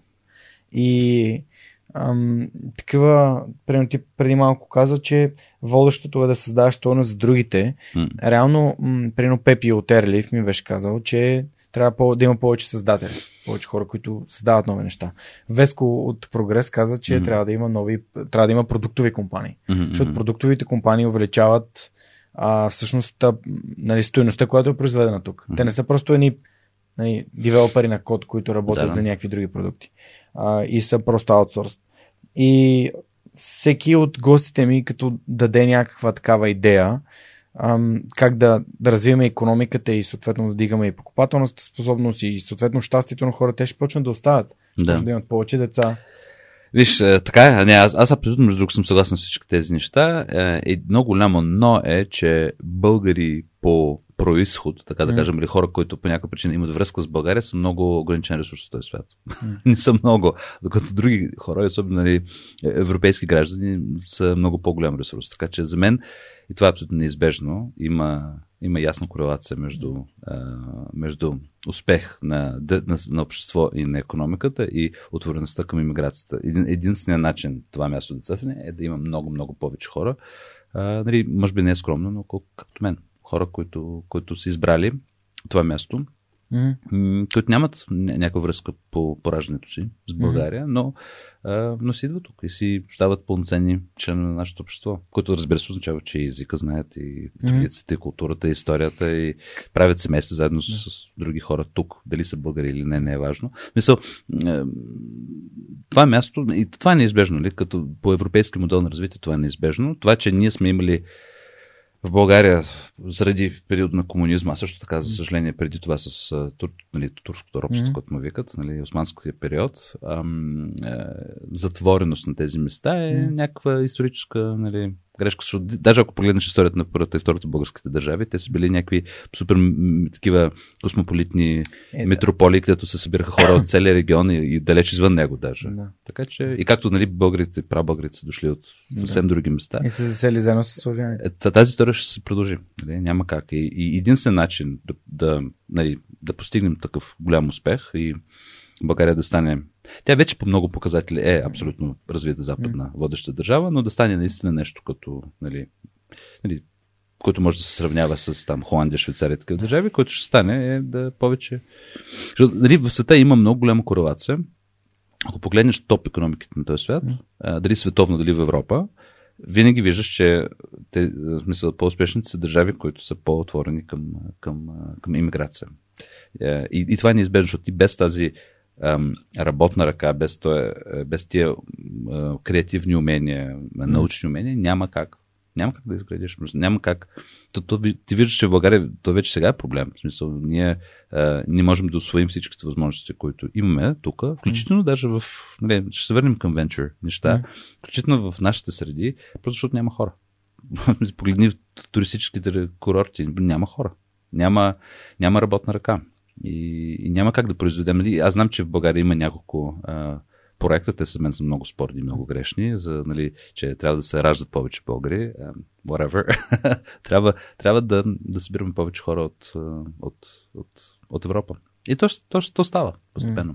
Аз като гледам, примерно, холандското общество тук, аз като дойдох тук, ние всички се познахме и бяхме много малка група. М. Сега вече ние, нашата фейсбук група, холандци, холандско говорящи в България, има такава група, те са най-различни хора и българи, М. които се прибират от Холандия и бългийци, разбира се, които са, нали, има общ език с брати сме. А, там вече тя група толкова корено се промени. Тя не само, че стана много по-голяма, съвсем други хора влизат сега. А, нали, има супер много хора, които идват тук, защото тук заплатите са по-високи от Холандия. Има такива много. А, ние, ние не си даваме сметка, гърци такива много, аз знам от гръцките ми приятели. Така че то става. Щем, не щем става и това е много хубаво. Да. А, добре, как научи български? Дрънка и кисели. Добре, Аз, виж, аз имам а, а, тайната, че аз просто имам, това е талант. Нали? При теб, Жорж, нали, ти, ти, ти наричаш а, а, това общество, което, което си изградил свърх човекът. А, всеки от нас има свърхталанти и нали, М. това е много важно да ги... Аз знам, че ти даваш, нали, отделяш внимание много за, М. за развитие на умения. Аз имам късмет, че съм окей с езици. Има съм възможност. Аз а, идвам от доста музикално семейство, така че имам, нали, добър съм с звук. А, странно е, че врязката от и сестрите ми, и, и, и майка ми, и баща ми, не съм се занимавал професионално с му- музикален инструмент никога. Така се получи, но имам тази даденост и имал съм просто много голям късмет с тези, с тези данни, природни очевидно, генетични, сигурност, да попадам имерсионно така в различни езикови среди, откакто съм бил много малък. Аз всъщност нали, на 7 години се озвах в Штатите. Повечето време тогава прекарахме в Порто-Рико, така че беше испански. И аз изведнъж нали, бях хвърлен в първо англо- и испаноязичната среда, после след няколко години в холандската. А, и, и нали, после вече като студент, разбира се, нали, аз правих Ерасмус и, и обменни и такива неща навсякъде. Навсякъде просто някак се свикнах в живота си, че Ми, ето ти задание, нали, като задание някакво, утре отиваш в нова държава, от в други ден си в местно училище или офис или каквото и да е, и трябва да си, трябва да си повтаряш звуците, които слушаш. Колко, това е. колко езика говориш? Ами аз имам, аз ги деля на две категории езиците. Аз имам четири работни езика, на които мисля. А, и това са холандски, английски, руски и български. И аз, нали, между другото, това е голям. А, аз тук ще разказвам някакви тайни, между другото, за себе си, които много малко хора знаят, но а, това също е много голям, ам, как да кажем, хендикап, такъв някакъв а, а, предизвикателство. А, аз, за да разбера нещо, аз малко от една крава, който дъвче всичко през четири стомаха, аз трябва да го обмисля на, четири, на тези четири езика. Аз никога нито един от тях, първо, че нито един от тях не го знам съвършено. Нали, сега български не ми е най-добрия, сигурно холан- холандски и английски са по- по-силни, но и там правя грешки. И там не съм fully native. Не, не съм native. Езика, който съм Ама официално native, аз съм абсолютно fluent, езика пък, който съм официално native, който е руския, м, не съм чак толкова fluent. В смисъл, окей съм, но там правя много повече грешки, даже отколкото на български. И всъщност ти нямаш, нали, странното, нали, много хора се възхищават, и нали, аз съм си доволен от това, което имам, но истината е, че ти всъщност нямаш нито едно, което е наистина твоето. Мисъл, аз съм чувал, че ни, абе ти не си от тук, от абсолютно нали, всяка държава, от всички тези държави и езикови среди, които сега споменахме. Които, нали, аз, аз, аз не се опаквам, аз нямам никакъв проблем с това, но факт е, че той също е такова... с- Абе, привилегия си е от всякъде, но, е, но също изисква зор М. и работа. Ам, а, така че с езиците е такова. Аз имам късмет, че попадам в, а, в среди а, и някакси от дете съм свикнал така да... Ами, За мен, за мен е... Аз не мога да разбера как можеш да живееш някъде, даже година или две, да не говорим за 10, и да не говориш език. Аз не бих могъл.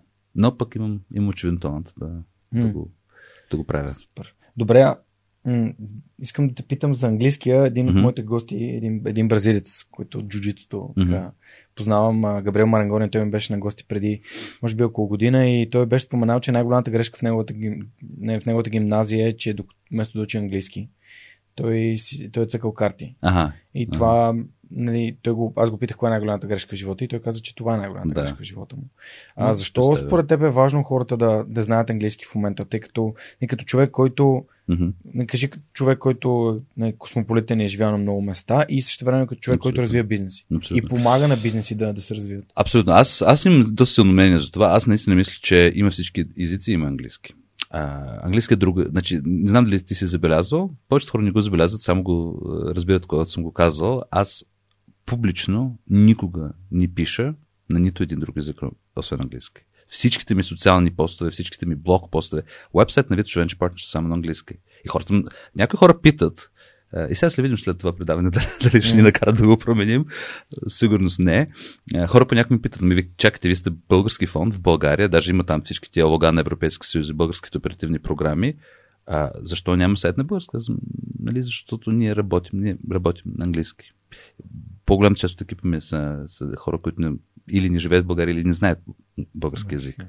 Нашата работа тук е да допринасяме за българската економика, да градим тук економически успех с ресурси по целия свят. Ние сме всъщност първия фонд, който има постоянно присъствие в други държави. Български фонд. Нали? Имаме офиси в Штатите, в Естония, в Австрия. Ам, затова всичко е на английски. Ако това е проблем, има достатъчно други възможности да се развиваш бизнес в България само с българи на М. български язик. М. Просто не сме ние. Нали? Да. Аз много, силно, имам силно мнение за това нещо. Аз мисля, че английски е наш, а, не, наш общ знаменател. Аз нямаше да дойда тук, например, ако ням, не беше английски, защото аз като дойдох тук, не говорих български. Нали? Ако нямаш хора достатъчно, които знаят английски и са готови да говорят него, нямаше да стоя тук сега с теб и да- говоря български. М. Някакси тези езици на младсенствата, което звучи малко, може би, обидно за някои хора, но български, холандски, Да. испански даже. Имаш предвид езици, които се говорят от малко хора. О, те се говорят нищо. Смисъл, колко хора по света говорят български? Да. Колко хора по света говорят холандски? Испански говорят много, но да Но кажем, че в колко са? Европа не са Но много. какъв процент? Ама е много ниско човек. В Смисъл, да, и цяла Южна Америка, ма колко е това? Нали? Ако погледнеш Азия, Северна Америка, Европа. Да. Нито един език, даже такива езици, смисъл, кой е най-разпространен език след, след английски? Да, е, вероятно испански или арабски. Не, не, не вероятно а, е китайски, китайски. китайски, да, китайски, да, да, аз. Чисто, Чисто като номер е китайски, ама пак колко хора говорят китайски в Европа? Много малко. Нали, има е само един език, който е вече, нали, нашето поколение, особено поколение на нашите деца, които сега вече, също вече ги има и вече стават и по-големи. Някои от тях вече са възрастни даже. Те учат детската градина. Ми да, не, те са, те са English first, нали? И, и това е, наистина, това е качествена промяна. Това е, ние на нас ни трябва един език и английски език е така е станало исторически, не сме го избрали ние, но той е станал международния език на, на общуването. Всъщност отскоро е станало, нали? Mm. Даже преди 100 години е, е било доста, нали, различни мнения има, дали немски, дали френски, дали английски. Сега дали е ясно, есперанто. Да, дали есперанто. И такива опити, не само есперанто, mm. някой е имало. А, сега е абсолютно очевидно, че е английски. Той език, даже не китайски, английски е езикът. И. Според мен IT технологиите го наложиха това. Да. Windows ти е на английски. Всичко ти е на английски, да. Всичко, Facebook ти е на английски. Всичко ти е на английски. Да, после има нали, отделни езици, ама... ама... Да, ама Едно не. време аз като работех на компютъра не, нямаше Windows на български. Всичко да, беше да. на английски. Разбира се, да. Еми, определено компютрите и интернет помага. Помогнали са на нашето поколение. Нали, поколението преди нас са имали други неща, като, като списания mm. или, или Втората световна война, която също отвори англоязичния свят към, към други mm. държави. Но това е много важно. Мисля, аз бих се съгласил с, с колегата от, от джуджицу, ам, че да, мисъл, английския наистина, наистина е той като въздух. И аз някак си... Ние ще трябва да намерим някакъв баланс в това, защото аз много бих желал Нали, защото сега, между другото, това е много интересна тема, която може да отделим, ако имаме време, малко с, с, с нали, предимство на различни езици а, ние ще първо ще търсим баланс в това, защото, например, сега ние, ние с теб живеем тук в 2021 година в София, която си е нали, европейска държава с много ясен местен идентити. Той е mm-hmm. български. Mm-hmm. В България се говори български язик. Който тук не говори български язик е ми чужд. Нали? Или yeah. чужд по хубав начин, защото просто е дошъл да, като турист или за бизнес, или чужд по лош начин, защото е някакъв там, който беженец, да кажем така, но, но си е чужд, каквото и да е. Ще дойде момента, и той, например, в Холандия, в другата ми държава, е дошъл и той е много болезнен, когато всъщност какво е да си българин и какво е да си в България, вече няма униформен отговор. защото има много, много хора от различни държави. Например, в Холандия конкретно мога да ти кажа, mm. това, което сега имаме, и то е наистина голям, голяма дискусия, където аз не мога да посоча кой е прав, кой е грешен. А, ние имаме толкова много туристи, а, сега време порък mm. по-малко само, ще се върнат. Mm-hmm и толкова много експати, че в не само в големите холандски градове, а сега във всичките почти холандски градове, английски, английски е вече език номер едно.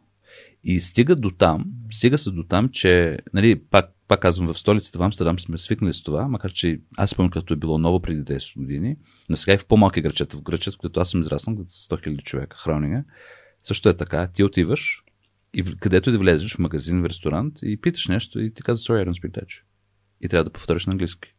И хората са свикнали с това вече. Има, разбира се, хора, по-възрастни хора, обикновено по-възрастни. Mm-hmm. Не само, има mm-hmm. различни, но обикновено по-възрастни хора, които Его. казват. Пак, това, пак за ама това, не, ама те питат. И честно казано е нормален въпрос. Ама да, да. ти смяташ, че нормално ли, е, че аз отивам в столица на моята държава, където съм живял цял живот, аз съм на 60-70 години и не мога да питам, нали, не мога да се поръча кафе на, на, на, на своя си език в собствената си столица. Това нормално ли е? Защото нали, първата реакция е някаква такава, абе, нали, не бъди националист, не бъди фашист. Нали, mm-hmm. нали, много хубаво, че имаме хора от цял свят тук. Ами казват, добре, хубаво, ама защо не мога да се поръча кафе на мой език? Стига до там по някой, че аз имам случай, като влизаш в някакъв общината човек на, на деска не знае, не знае местен език. Може да си представиш такова нещо. И, е... и това нас ни чака. И това, нали, също е тази друга, друга, другата страна на медал, че и аз мисля, че това е неизбежно. Даже мисля, че през нашия живот ще стане, а да не говорим за следващите mm-hmm. поколения, че английски ще стане някакъв такъв функционален език за всичко. Тук в София ще говорим с община София на английски. Аз съм убеден. И това ще стане много по-бързо, отколкото си мислиш. Това ще стане наистина за 20-30 години. Което значи, че хората, които не знаят английски, е време да, да направят нещо по въпроса. Абсолютно трябва да се, да, трябва да се, трябва да се учат езици. И аз, нали, последно нещо по темата, което ще кажа е, че ам, моя опит, сега от една страна е пак е привилегия някаква, с друга страна то работи много добре, езиците се научават наистина с имерсия. Аз, например, mm. може би е шокиращо за, те, за хората, които ни слушат днес, но аз български аз книги не съм чел, учебници не съм отварял, mm. на уроци не съм ходил никога. Е, истината е, че прочетох една само книга на българска и тя, тя се казва Варненското Софиянче от Шумен на Тодор Колев автобиографията. и това е защото нали, Тодор Колев е чумен, както и Ели, и някакси е, той е бил един така от първите български артисти, с които се запознах. А, и а, даже ходил съм на концерти, той като е, е бил жив още. И... Аз също. Брат ми участваше в една постановка с него. А, в Оливър, в Младежкия театър. Брат ми, брат ми пееше, а Тодор Колев играеше на главни. Да. Той, Тодор Колев изцяло, за мен е един от малкото български артисти с, на световна класа. Смисъл. А, аз още да, преди да разбирам какво е той и да знам mm. за него и да съм го видял mm-hmm. на живо, то се лечи по, по, по това, което е нали, оставил вече сега mm. като наследство, е, е, то, то е световна класа. Това mm. е свет, световно умение. Много рядко. Гледал ли си стари негови филми? Гледал съм, да. Повече съм мен опасен, опасен чар опасен ми е чар, да, опасен чар. гледал съм. Абе, както да, да е, езиците, е, имерсия е това, което работи. Значи, Тоест потапене в средата. Потапене е, и, и възоснова на нуждата. Нали? Е, виж, от една страна е много хубаво, когато някой казва, абе аз ще си подаря нали, за коледа сертификат за някакви уроци френски. Mm-hmm. Няма лошо, нали? никой няма лошо човек mm-hmm. нещо да учи, но това е по-скоро така хоби. Езицка се учи, когато имаш нужда от него, когато попадаш в среда, където имаш нужда. Нали? Аз нямаше да науча български, ако нали, нямах такива Нещо, разговори в рамките на последните 10 години много. Mm-hmm. А, така че трябва да се учи най-добрият начин е immersion, а, потапяне. А, нали, ако, ако можеш, просто трябва да ходиш някъде, като се използва този език. аз знам, че за английски нали, има наистина много такива вече такива conversational клубчета и знам, че в София даже познавам един mm. човек, който прави такива срещи или правила поне преди. Mm. Нали, просто събира хора да, да си mm. говорят на дадения език и това е много правилно. Да. Слушане, слушане подкасти и всеки такива неща също доста помагат. Аз като отида в Германия, само за да мога да отида си на пазарувам, трябваше да си подобре нивото на немски. Да, да. И, и, и това така ти дава една увереност, че можеш, че се справиш. Супер. Ами, много, много, много. Може би да се върнем до Витоша, защото все, все постоянно някакси. Че, че избягахме. Да... Ами, виж, то минаваме по всички теми, говоряки за различни неща. А, виж, с Витоша започнахме. Ам... Това е много забавно. Аз бях, често казвам, малко против идеята. Трябва, те трябваше другите да ме навият. А, 2017 година стана ясно, че фонда на фондовете, че първо нали, фонда на фонда започна да работи там някъде. Да, обясни какво е фонда на фондовете за хората, които не знаят. Абсолютно. Фонда на фондовете е всъщност също много така уникална, уникално нещо в България. Това е държавна компания, всъщност, то юридически е така направено, но това е организация, която администрира държавни пари под uh, ръководството на Министерството на финансите, защото те са техен е, министр на финансите принципала е всъщност организация, която администрира обществени пари, инвестирайки ги в най-различни така наречени финансови инструменти за подкрепа на бизнеса.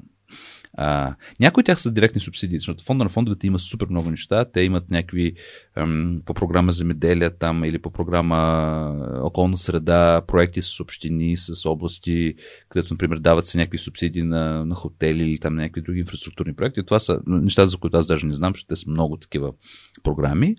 Но това, което ние правим, са така наречените рисков капиталови фондове а, където всъщност фонда на фондовете избира изпълнител, хора с опит, а, които също си слагат нали, собствени пари.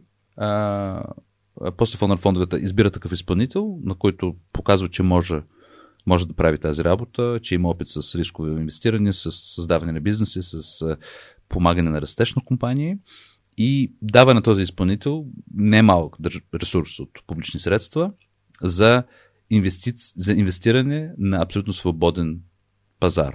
Тоест, модела, е, това е абсолютно продължение на този модел Джереми, който всъщност Джереми е старата версия на това, което правим сега с uh, ФУНАФ, така както те се казват, фондове за ускорение и начално финансиране. Um, това е модел, където имаш частен бизнес, който играе като частен инвестиционен бизнес, но всъщност с пари, които са, имат uh, публичен происход. И фонда на фондовете е българската организация, която, която осъществява тази програма. Това е много хубаво, защото нали, да имаш държавен фонд на фондове е нещо, което имат големи богати западни държави обикновено. В Штатите няма такива работи, защото американската економика ни признава такова нещо, но в държави като Холандия, Швеция, Германия има, има, има си държавни sovereign fund of funds, те се казват такива държави, които имат много нови пари, като Катар, а, арабските емирства имат такива неща, Сингапур. Сега България също има такова нещо. Абсолютно единствена държава в Балканите. Мисля, че в източна Европа Полша има такова нещо и отскоро знам, че Естония и Литва работят по такива програми, може би вече. Май Латвия. Абе, тия Балтийските mm-hmm. и Полша го има. От Балтийските може би те първо започват, но тук на Балканите никога го няма това нещо. Даже Гърция още го няма. Гърция имат един механизъм, но той е все пак не е съвсем фонд на фондове. Така че това е то. И към фонд, фонд на фондовете за последните години е избрал няколко такива изпълнители. Mm-hmm. Те, ние вече сме четирима. Такива, такива организации. Мисля, че толкова, толкова ще бъдем. А, за мен всичко започна 2017 година, когато стана ясно, че предстои, а, нали, предстои такъв, а, предстои публика, публикация на такъв публичен тендър. И почнахме нали, в нашите среди нали, хора, които имат инвестиционен опит, като виси инвестиционен опит в България, ние сме, колко сме? Няколко десетина, да. Човек, всички се познаваме, повече много се харесваме. А, и нали, стана ясно, така неформално, коларно, че абе, говори се за пускане на такъв инструмент, кой има, нали, дай, дай да видим кой, нали, кой с кого, кой, кой какъв интерес има. Аз в началото бях доста скептичен, защото аз вече имах този опит с Eleven. Аз по това време, 2016-2017 година, се занимавах с, ръководих една мрежа ангел инвеститори в Штатите и прекарах като цяло супер много време там. Били, живях си тук. Е, не е ли бизнес точно и започваше тогава тук и растеше, така че аз някак си прекарах времето си между Штатите и България, в Лондон. А, този а, стартъп, който много бързо се придоби, той пък беше в Лондон. И аз някак си правях постоянно този триъгълник Сан Франциско, Лондон, София. И като нали, бях тук и чувах за, за идеята за фонд, някакси не бях супер ентусиазиран. Mm-hmm. Бях някакси такъв, да, окей, интересно, интересно, ама аз може би не е за мен, защото аз вече поиграх тази игра и нали, аз в България достатъчно правих, нека правя други неща. Обаче така стана, че събра много готина група хора и накрая решихме след няколко месеца, че има смисъл да към края на 17 година има смисъл да подадем да участваме в този тендър, да подадем а, документите си за него. Той е бил безумно, безумно тегъв. А, може би е нормално за такова нещо, защото не са малко пари, но а, имаше много стъпки. Нали? Там а, подават документи, после някой там се квалифицира. Трябва да първо да си квалифицираш. А, това са сумати критерии по опит, mm-hmm. по по готови пари, по, по всичко. Mm-hmm. А, после тези, които остават в квалификацията, между тях нали, тъкат някакви пак нали, избор с отпадане. Е, едните продължават на следващия рунда. Бе общо 5-6 рунда може би имало. Накрая са преговори едни. И ние всъщност направихме един екип, който е бил много, много добър, с, нали, покривахме всичките критерии, чуждестранен опит, опит в България, инвестиционен опит от такъв тип, mm-hmm. от друг тип. А, но а, някъде година след като започнахме да кандидатстваме, стана ясно, че всъщност има а, първо, че имаше условия, които на нас не ни харесваха, защото, например, едно от условията, че ние много искахме да, а, да инвестираме в не само, не само такива digital бизнеса. Аз, аз от началото вярвам, че предприемачество в България е много повече от само дигитални стартъпи. Това е много важно и е, и е ключово умение, което имаме тук но всъщност имаме много повече да дадем на света и има огромен спиловър на умения. Това е някакво тема, с което аз, Георги, часове мога да говоря. Спиловър ли? Да, абсолютно. Разпиляване? Спиловър е хубаво нещо. Спиловър е, е когато ти трупаш умения в нещо и те се пре, преливат, преливат в а, други а, сектори, да, в okay. други а, посоки. А, и ние, например, а, ако гледаш това, което сме постигнали с... Нали, точно тази година празнувахме 10 години българското стартъп а, общество. А, и ако погледнеш колко много неща в България са направени от хора, които са минали, например, през Eleven или Launch Hub програми. Колко хора са бачкали в бета хаус и правили са нещо, а после нали, живота ги е отвел някъде другаде, обаче те нещо ново са направили супер яко, който е всъщност може да го треснеш бек към опита, който са имали в стартъп. Много често те не са платформа за SaaS услуги някакви. Много често е някакъв верига ресторанти много често е някакъв, някаква... Абе, аз тук аз много такива примери имам. А, те са супер много. А, и като цяло аз нали, от тогава също вярвам, че трябва да инвестираме не само в uh, digital startups, а в най-различни инов... иновации трябва да има, но може да е някакви нови храни, може да са някакви нови фешн подходи.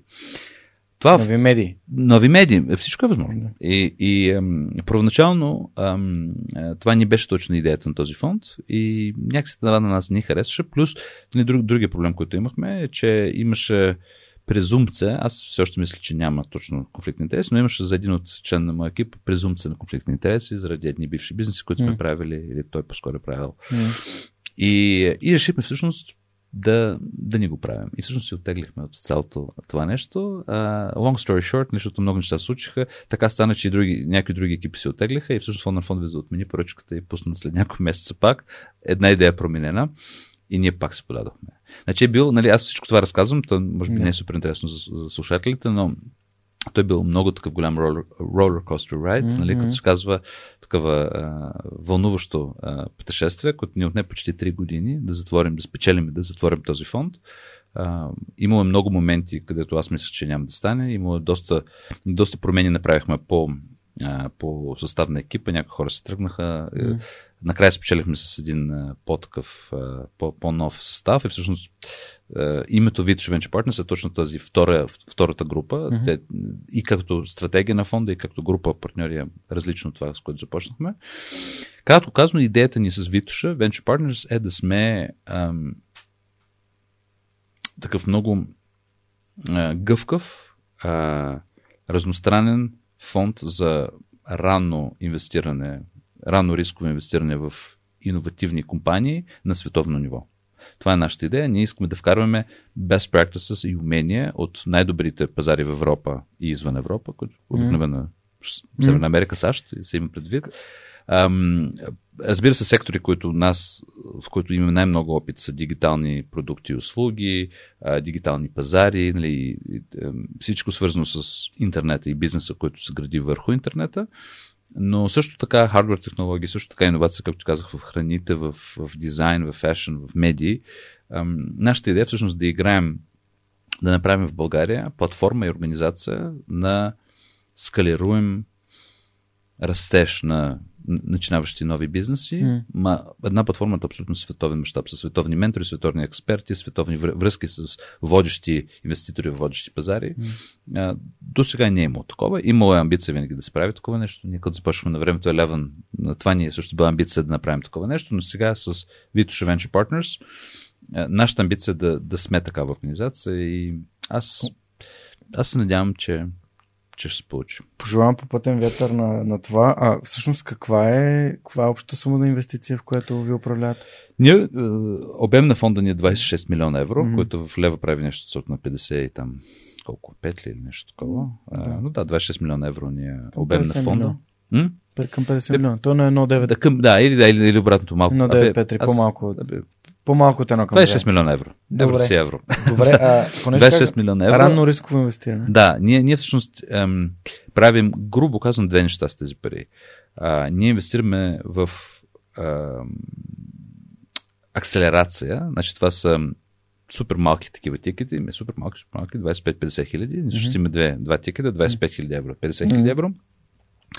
И това са нали, на съвсем ранен етап, по някога етап идея, нали, предпочитаме по принцип да има някакъв тракшн, някакъв прототип, ня- някаква валидация, колкото може повече.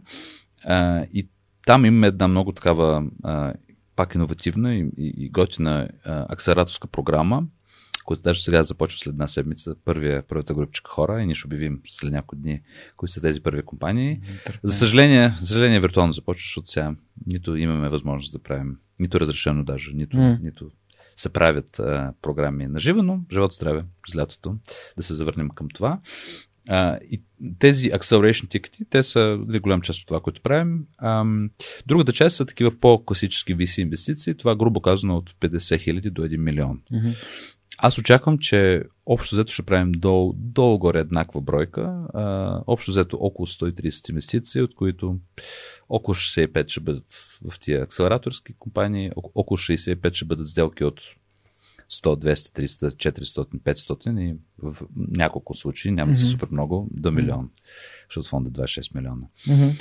Но идеята ни е, всъщност идеята е да, нали, като ще приключи инвестиционния период на този фонд след 4 години, да има един портфел от 120, 130, 100, към 150, може би, компании, средно 130, които да бъдат а, нали, такава репрезентативна а, и, и хубава извадка на млади, нови иновативни бизнеси в България от най-различни неща. От малки диджитал стартъпчета, които правят следващата, нали, следващата SaaS платформа или социална мрежа, до някакви големи производители на, на, на, на станали вече големи производители на храни, а, на български нали, производители на, а, на уреди на някакви. Мисля, ние най-различни неща гледаме Мгм, и идеята е да... Само за да те попитам, ти каза хора, които имат прототип или, или поне някакъв тракшн. Мгм. Тоест, хора, които са минали през phase, т.е. фазата на идеята, валидирана е. Желателно да. Да, и- желателно да. да. Или ако виж, то е гъвкаво. Нали? Ако някой, например, например ми- миналата седмица ти си говорил с Христо Нечев, е, Христо е Да. опитен предприемач, сега Христо, например, ако кандидатства а, и има нещо, което е на стадия идея, ние може да го разгледам, защото Христо има track record. Той има, Да, той, окей. Ние знаем за Христо, че той, той умее, той може да прави компании и стартъпи и разбира се няма да, мисля, пак ще задавам всички въпроси, пак ще има Да. предизвикателство, но ако той събира екип и, и, и, и показва какво може да направи, той разбира се, той предишния опит улеснява. А, ако хората нямат опит, нека да, нека да, да са поиграли вече още малко сами и, и да имат някаква валидация да при нас. Но като цяло да. Супер. Еми, звучи страхотно и през това резултата, който е- стотина такива компании биха могли да, да създадат в България, би бил изключително положителен, така че пожелавам успех. Меси, меси, ще гледаме. Ние, като, нали, това може би да го вършам към това, което преди сме говорили с теб, с Витуша, една, може, може би най-главната причина или така мотивация да кажем. То все пак е, нали, и, и, и моето его да бъде подхранено, така че мотивация, но едно от ключови неща, които аз много искам да правим с Витуша, е да даваме, наистина да вкарваме в, в комьюнитито тук нещата, които ние можем, умеем. Аз не искам да критикувам никой, даже мисля, че е абсолютно здравословно, но последните години виждам как българското, софийското стартъп комьюнити е станало по-такова инкапсулирано някакси. Може би е здравословно това развитие, защото то просто като расте е нормално да се оформят групички да се има различни интереси, конкуриращи някакви групировки, така да кажем. Но това, което виждам сега, нали, аз се спомням много добре преди 8, 9, почти 10 даже години, когато в София хората, които се занимаваха с стартъпи, бяха може би 100 човека. И някакси всички се познавахме. Да, далеч не всички се харесваха, то никога Да, не е така, не. но, но поне на едно място се събираха всичките. И имаше някаква такова усещане на движение, което всичките, даже ако не се харесваме с някой, сме част от него. А, сега вече имам усещане, че няма това усещане, защото има много, много някакси различни групи, много различни места, където се провеждат събития и срещи, когато се провеждат. Много, абе, много ще е хубаво да все пак да не ние да обединим, защото ние сме също само един от многото играчи, но поне да вкарваме колкото може повече а, заедност в цялото Да. нещо и да. А, защото в чужбина, нали, ако погледнеш в, в Западна Европа и даже в, в някои държави тук наблизо, като Гърция или Турция, а, им, знае се, смисъл, хората знаят, че в София е някакъв хъб на предприемачество и иновации. И много, много ще е готино да, да съответстваме и да сме по, по-задружни заедно. Така че, Еми, пожелавам, пожелавам го наистина. А, това, че вече имаме и нали, рисковия капитал, който може да се инвестира в стартиращи компании, би помогнало много на, на, на добри идеи и на хора, които имат така дисциплината и са отдадени да, да постигат, да, да достигат а, така, да постигат късмета си. А, има две теми, които не сме заговорили. Много ми се иска преди да, нали, да, да се насочим към финала, да, да поговорим с тях. На първо място искам да питам за книгите. Защото mm-hmm. стартъпи веднага, тук веднага идва Питър Тил. О.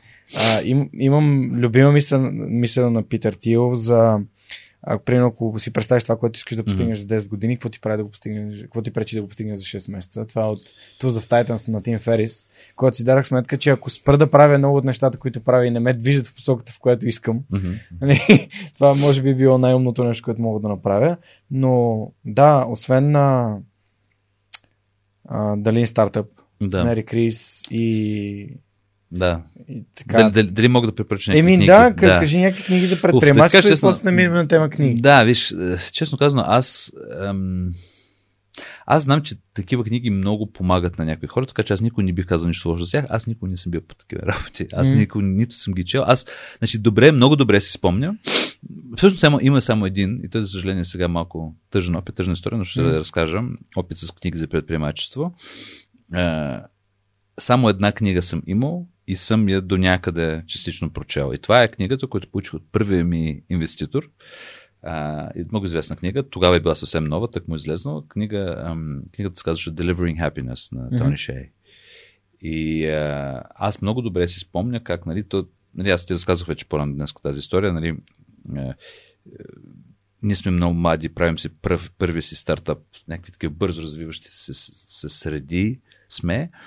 И аз научавам всеки ден нещо ново и като цяло някакъв съвсем нов свят се отваря за мен. И ето нали, един от ангел инвеститорите ми, този, който сложил, може би, най-много пари в нашата компания тогава, всъщност казва, еби, ето, нали, ето ти подарък, нали, тази книга, ето тя е много хубава, той разказва нали, как, как да се гради комьюнити, как да се... Нали, Тони Ше е човек, който създава Запус, mm-hmm. един от първите гиганти за ага. онлайн е, ритейл.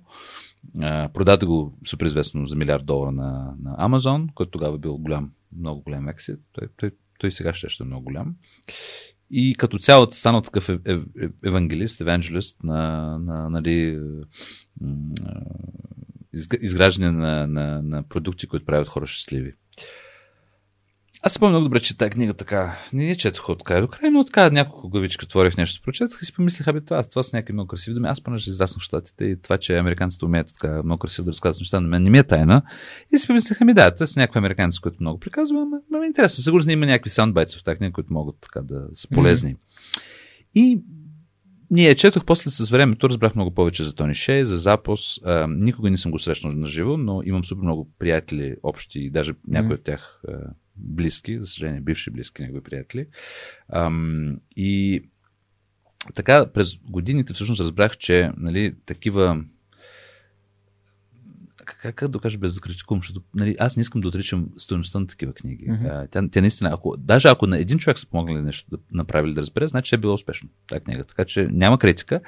Аз лично никой не съм се инспирирал толкова от такива книги и някакси знаеш ли, Георги, ти разбираш в някакъв момент, когато все повече сам си от другата страна на, на медиите, както аз сега съм зад микрофона и както нали, доста често в вестници като Капитал пишат за мен или за моята работа, ти всъщност четеш какво, четеш и слушаш какво, как отразяват нещата, които ти си направил в медиите и знаеш много добре, че нещата не са точно това, което нали, хората виждат и слушат. И по същия начин почваш да възприемаш и други неща, които четеш. Нали?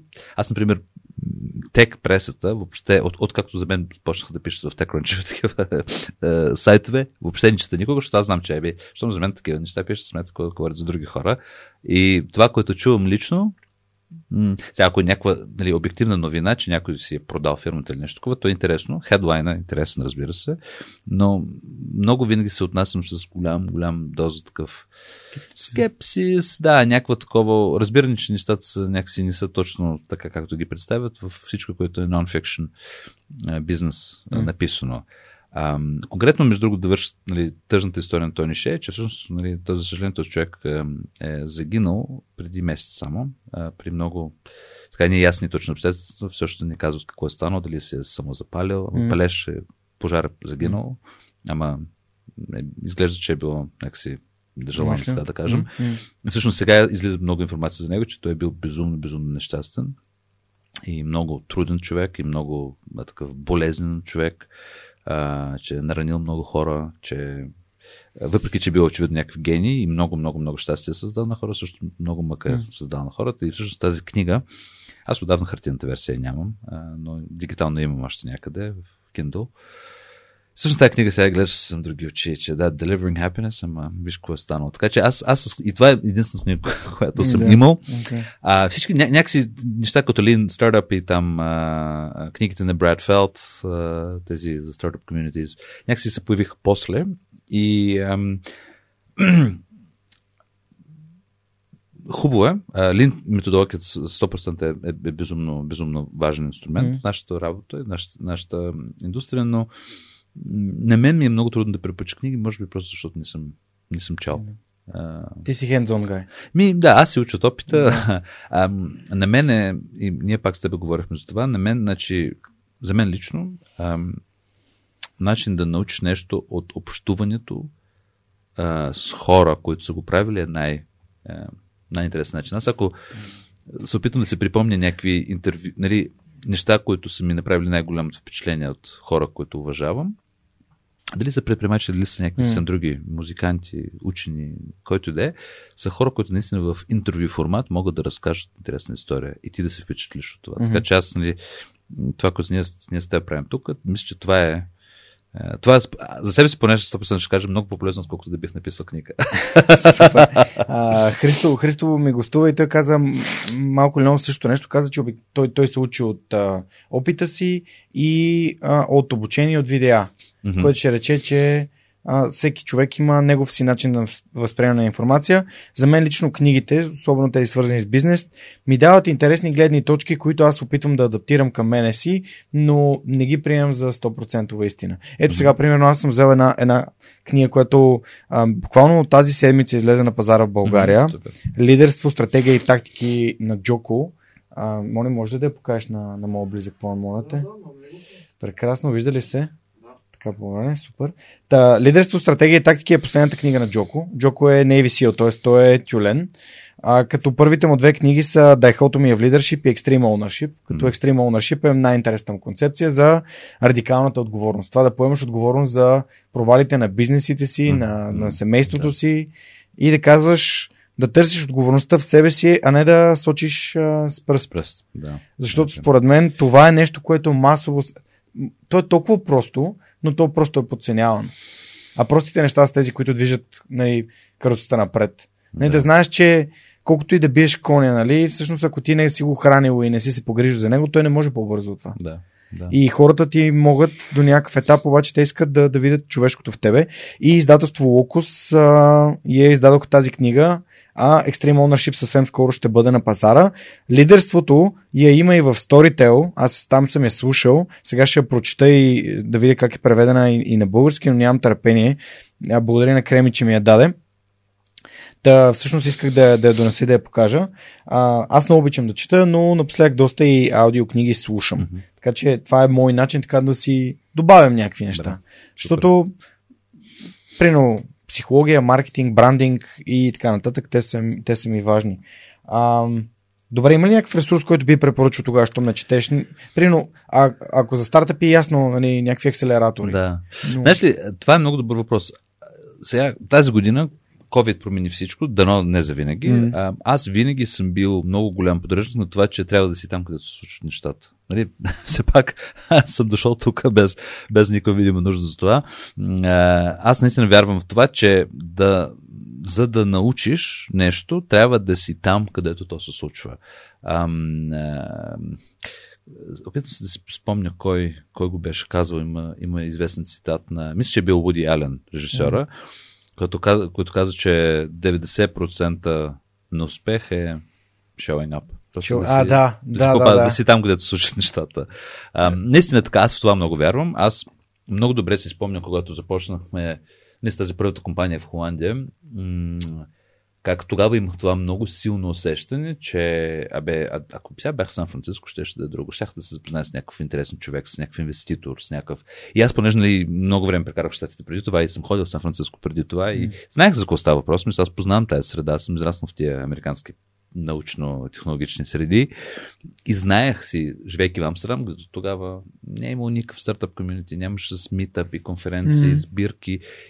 Ние това, което правихме, изглеждаше много чуждо и а, не би казал враждебно, нали, че някой ни гледаше враждебно, по-скоро не си подиграваха с нас и да правиш някакъв стартъп, просто не е било някакъв мейнстрим cool thing Да. to do, въобще. И тогава много добре си спомня, че си мислих, абе, сега ако бях, сам, бяхме в Сан Франциско, ще, ще е друго. Нали? Но сега, нали, имам тук неща, не мога и така да отида, то е скъпо. Ще се ходим до година, може би, но като цяло да, да, да имам възможност да отида и да съм част от някаква среда, да отида на някакви срещи, събития, нали, на вечери, където могат да ми се познаят с някой интересен. Е, е, това за мен винаги е било двигател на всичко. Нали, все пак тук говори човек, който преди малко ти разказваше за потопяване като начин да учи на езици. Аз, Да. аз много вярвам на физически контакт. И сега, нали, тази цялата ситуация, в която сме с COVID, е наистина от тази гледна точка най-голямото предизвикателство в живота ми, защото ние не можем да се видим с хора. Ам, и е трудно, и аз много се надявам, че е временно. И че, а, съвсем, защото за мен не е същото. Аз знам, има различни мнения по въпрос, и някои от тях са валидни, без съмнение, че супер много неща могат, да се правят виртуално и онлайн. Така е, но не е същото. И ам, нали, без да дам някакви странни примери, може би, но ам, на- наистина не е същото. В нашата среда, в предприемачеството, в изграждане на тези абсолютно необходими връзки между хора, за да стават екипи, за да стават този нали, резултат на едно плюс едно е 3, да стават тези креативни сдружения, креативните някакси връзки между хора, които позволяват от, от, от различни елементи да стане едно нещо хубаво. Затова е нужен физически физически контакт. Да. И тук аз, може би, не съм си отбелязал, но трябва да те питам колко важна е средата. Ти, ти, ти тук много добре го описа, но колко важна е средата и колко важно ние да се позиционираме в правилната среда за идеята, която имаме или с човек, който искаме да бъдем. Без, безумно важно. В смисъл, аз а, нали, без. Трябва да, трябва да има среда за какъвто да е вид човешки, е, човешки занимания, трябва да има среда. И от гледна точка на, нали, на пак на иновации при предприемачеството, моята си среда, а, мисля, че в България сме на добър път. А, ние вече имаме тук нали, тази критичната бройка хора. А, в София има супер много фасилити, нали, като коворкинги, места, където се срещат хора. А, физически, не само физически mm-hmm. места, нали, има, има си среда и инфраструктура. А, но да, за мен, нали, да, да ги навържам тези теми пак, е най-добрият начин да научиш нещо е да си потопяваш тези среди. Поне за мен така винаги е работило, да, нали, да гледам хора, да ги слушам, да, да, си, да си правя моите си запознанства с някои от тях mm-hmm. и да си... Аз така научавам. А, mm-hmm. Книгите са, са добре дошли и са, възможно са интересни. А, мой друг проблем с такива non-fiction, с бизнес литература, така да кажем, е, че аз, понеже, като ти разказах преди, трябва да правя поддръжка на някой езика, да не ги забравя и да мога да ги използвам, така че аз съм винаги на някакъв такъв скеджул. Аз чета всъщност само фикшн и, и имам си... Препоръчен фикшн. Оф, това, това, аз за това просто не съм подготвен, защото аз на част чета винаги на, на, всич, на гледам да чета на всичките езици. Български още не съм го правил, много е странно. Имам си няколко книги, например, Георги Господинов, които бих, аз имах лична среща с него миналото лято, имаме общи приятели, така че определено е писател, който бих чел. Е, както знаеш, Колев съм казал, че съм чел. Mm-hmm. Последните книги, които четох, четох на руска книга, която преди малко излезе. Това не е много интересно. Това е някакъв политически трилер. А, Холандска. Абе, виж, това е проблем, че аз трябва да се подготвя и да знам за какво да разкажа, да. защото те са някои езици, но, но, но, това само да обобща за хората. Това, което правя е гледам винаги да чета по една книга на всеки от трите, всъщност трябва да станат четирите с български язика, които свободно владея. И е фикшн.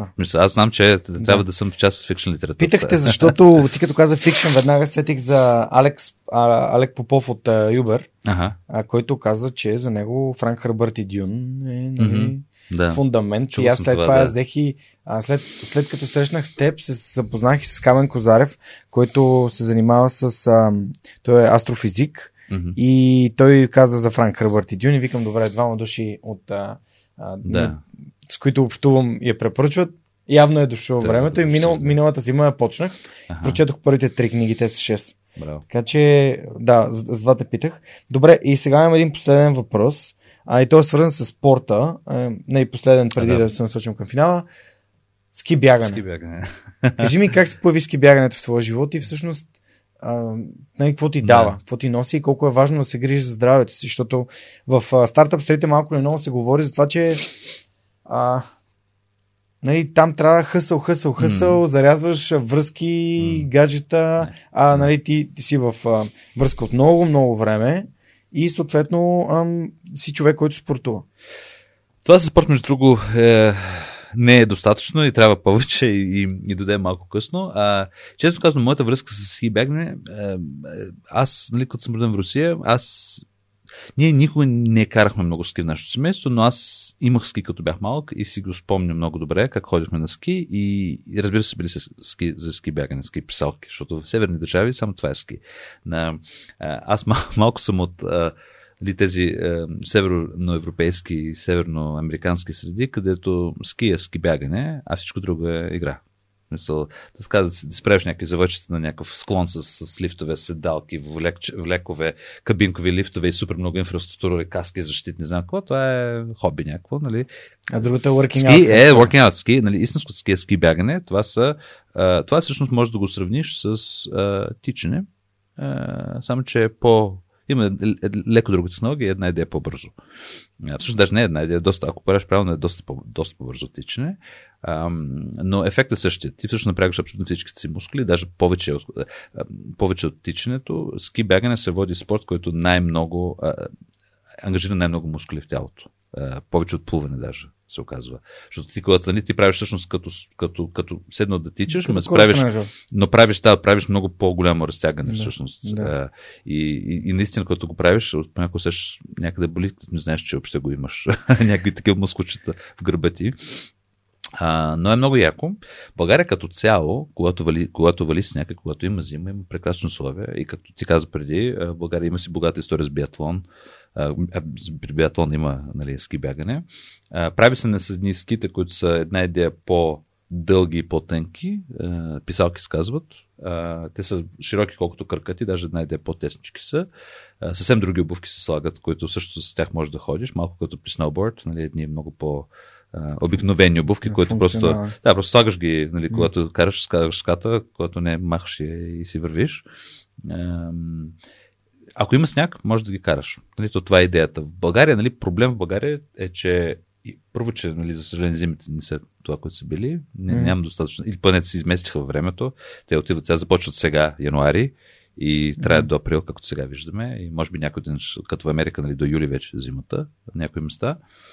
А, това е един от проблемите, че има глобално затопляне и по-малко сняг имаме. Другия проблем в България е, че А, първо, че има супер много е, условия за downhill alpine, е, защото и това, което ние правим, се казва cross country на английски, ски Мгм. бягане, но другото е downhill или alpine, е, каране на ски Спуска. спускане. А, в България има супер много а, условия за спускане, за супер много. Това е друг, тем, друг разговор, но ги има. А, и другото е, че понеже България има много релеф, а, сега ски бягане не се прави на, на много стръмно. Нали? Там може, могат да има, може да има изкачвания някакви, но не, не е, мисля, ти не можеш да се пускаш по, даже по зелена писта а, с, с ски. Сега зелена, зависи колко си добър, но синя вече не може 100%. Мгм. А, защо? Защото тези ски нямат спирачки. И те са много, много Нямат тънки. кантове.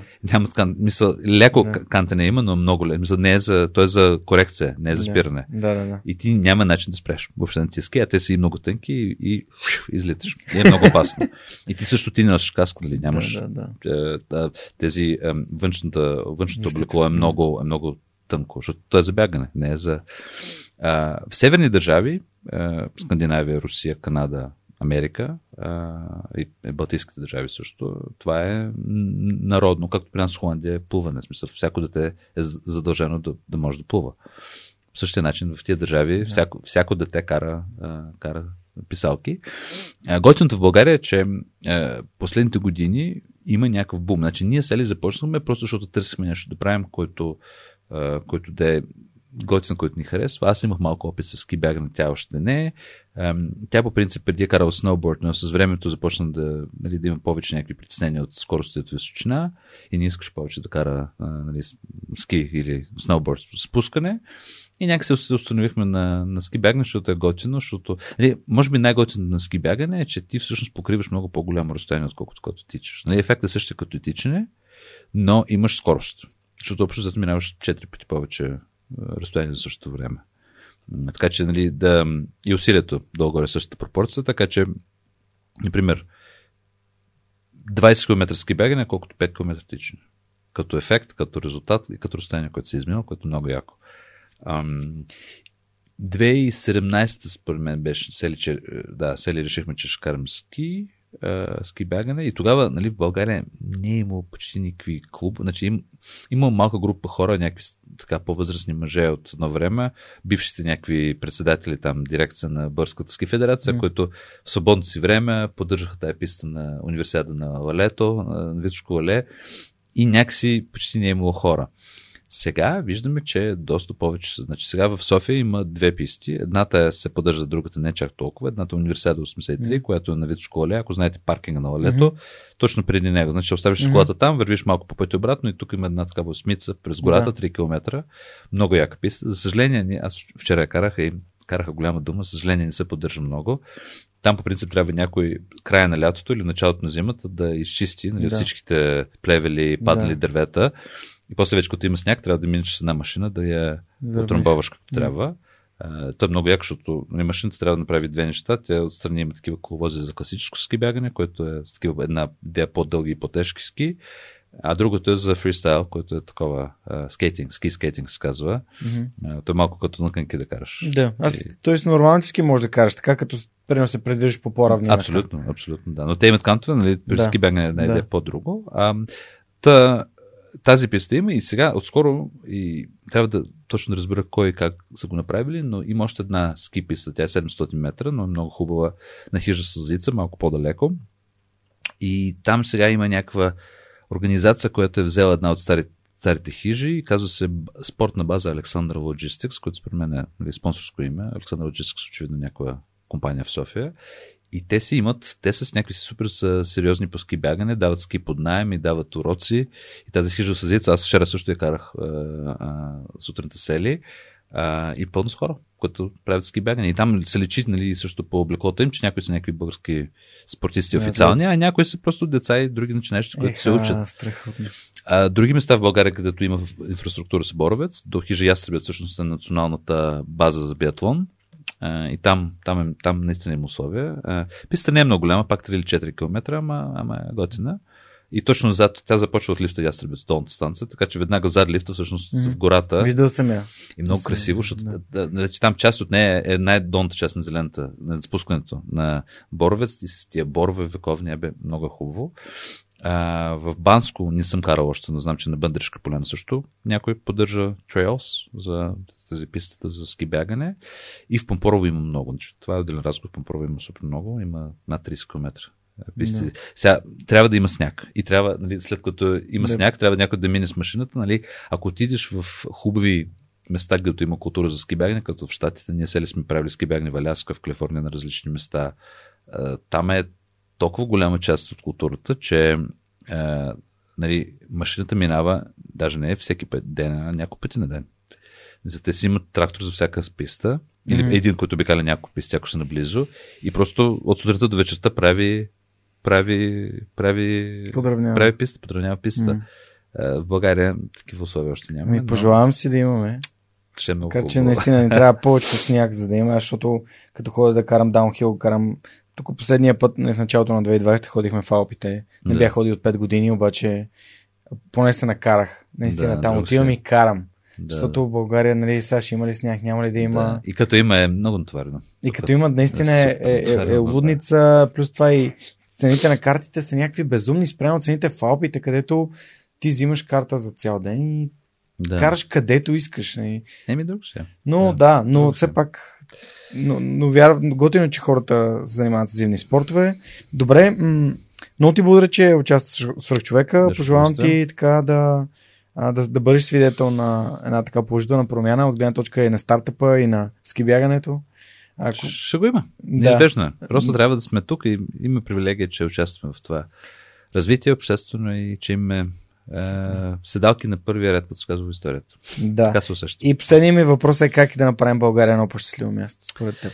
Ми, понеже се говорихме за това, аз мисля, че трябва много, да сме много по-отворени към, а, към и по така, welcoming, фасилитиращи към хора, които искат да правят неща тук. Дали, дали хора, които идват за малко, дали хора, които искат да се местят тук. Ам, то, то се случва и то е неизбежно. Ние в България имаме вече големи групи от най-различни младсинства, но, но за да стане това космополитно, такова супер развито място, което всичките знаем, че може да стане и че ще стане и се работим за това, трябва да сме една идея, трябва да сме готови да сме, да, да сме по-отворени към, към а, най-различни хора от най-различен происход, правят, които правят най-различни неща. И за мен това е. Това е бъдещето и ние се работим за това. Много ти благодаря, че беше гост свръх човека. А, това беше всичко от нас за този вторник. Знаете, всеки вторник в любимата ви платформа за слушане на подкасти, както и в YouTube. А, пълният епизод, цялото му инфо може да намерите и на сайта на свръхчовекът. Ще се радвам да се абонирате и за имейл бюлетина. А, какво да ви помоля, ако това ви е било интересно, полезно, имате приятел, който занимава стартъп, иска да търси инвестиции или има нужда от информация, а може да му препратите този епизод и съм сигурен, че може да вземе нещо за себе си а, и да ви пожелая 2021 да, бъде, да бъдете много здрави, вие любимите ви хора и ще се видим и следващата седмица и чуем, разбира се. Това беше всичко от нас и до скоро. Чао! Този епизод достигна до вас благодарение на подкрепата на патроните на подкаста. Адриан Голяшки, Александър Александров, Александър Гейне, Александър Гиновски, Александър Киречев, Александър Куманов, Александър Силгиджан, Ангел Георгиев, Андрей Грозданов, Анелия Стоянова, Ани Сарамбелиева, Анна Андонова, Анна Радева, Асен Величков, Асен Цветков, Атанас Атанасов, Атанас Деневски, Бисер Вълов, Богдан Дринков, Богомила Трайкова, Борис Тилов, Борислав Борисов, Борислав Дончев, Борислав Сандев, Боряна Георгиева, Валентина Алексиева, Василия Свилева, Вили Енчев, Величка Георгиева, Вентислав Спасов, Весето Купено, Виктор Калчев, Велизар Ганчев, Галин Стефанов, Георги Генов, Георги Димитров, Георги Орданов, Георги Капазин, Георги Малчев, Георги Москов, Гилджан Джебирова, Даниил Петков, Даниел Гочев, Даниел Гошев, Денислав Здравков, Деница Димитрова, Джанер Кафеджи, Джейн Димитрова, Диана Мечкова, Диана Рангелова, Димитър Дечев, Димитър Димитров, Димитър Колев, Димитър Куртев, Димитър Парушев, Добри Кусов, Евгения Гъркова, Евелина Костадинова, Ели Спасова, Емил Иванов, Емилия Цветкова, Емилиян Николов, Емин Мола Ахмет, Енчо Боев, Живко Джамяров, Живко Тодоров, Захари Захариев, Ивайло Кенов, Ивайло Методиев, Ивайло Христов, Ивайло Янков, Иван Банков, Иван Белчев, Иван Игнатов, Иван Кузманов, Ивелин Стефанов, Игнат Ганев, Илиян Иванов, Илко Шивачев, Ина Тодорова, Йордан Василев, Йордан Димитров, Ирена Иванова, Камелия Танасова, Камен Стойков, Катерина Апостолова, Катрин Стоилова, Кирил Юнаков, Константин Данков, Константин Пеловски, Константин Спасов, Коста Атанасов, Красимира Банкова, Кристиян Вълов, Кристиян Иберик, Кристиян Михайлов, Лиляна Батолова, Лиляна Берон, Лъчезар Димитров, Люба Венкова, Люба Ганчева, Любомир Василев, Любомир Киров, Людмил Караулан, Маргарита Троанска, Марин Митев, Мария Дилова, Мария Митева, Мария Тодорова, Марияна Лозанова, Мартин Ангелов, Мартин Бенков, Мартин Петков, Мартина Георгиева, Майя Йовчева, Милена Младенова, Милин Джалалиев, Мими Ридър, Мирослав Желещев, Мирослав Моравски, Мирослав Филков, Митко Василев, Михаил Касапина, Моника Ангелова, Надежда Гешева, Надя Шумкова, Невена Пеева, Нетко Христов, Нели Димитрова, Никола Томов, Николай Василев, Николай Георгиев, Николай Маринов, Николай Янев, Нида Проданова Йоцева, Октай Чубан, Павел Начев, Павлина Андонова Иванова, Павлина Маринова, Петя Панайотова, Петя Стоянова, Пламен Иванов, Пламенка Матеева, Преслав Каршовски, Радислав Данев, Радослав Георгиев, Радослав Панайотов, Радослав Радоев, Радостин Христов, Райко Гаргов, Ралица Куманова, Рифито Балакчи, Роберта Костадинова, Русица Бойкова, Русица Русева, Румен Митев, Светослав Маринов, Севгин Мустафов, Севдалина Александрова, Семра Кафа, Силвина Форнаджиева, Силяна Йорданова, Симона Дакова, Синди Стефанова, Стани Цветанова, Стефан Чорбанов, Таня Кърчева Казакова, Таня Панайотова, Теодор Катранджиев, Теодора Ангелова, Теодора Георгиева, Тодор Лазов, Тодор Петков, Филип Алексиев, Хараламби Хараламбиев, Християн Ненов, Християн Стоилков, Християна Василева, Христо Бакалов, Христо Христов, Цветелина Тотева, Цветомир Цвятков, Юлиан Урдов, Юлиана Андреева, Яна Петрова, Яни Джуров и Ясен Михайлов. Благодаря ви, приятели! И разбира се, специални благодарности на екипа, който ми помага вече почти 5 години да развивам свърхчовека. А това са Радослав Радоев, Анелия Пейчева, Ана Мария Ангелова, Яница Цонева, Моника Ангелова и Симеон Миронов. Благодаря ви, приятели!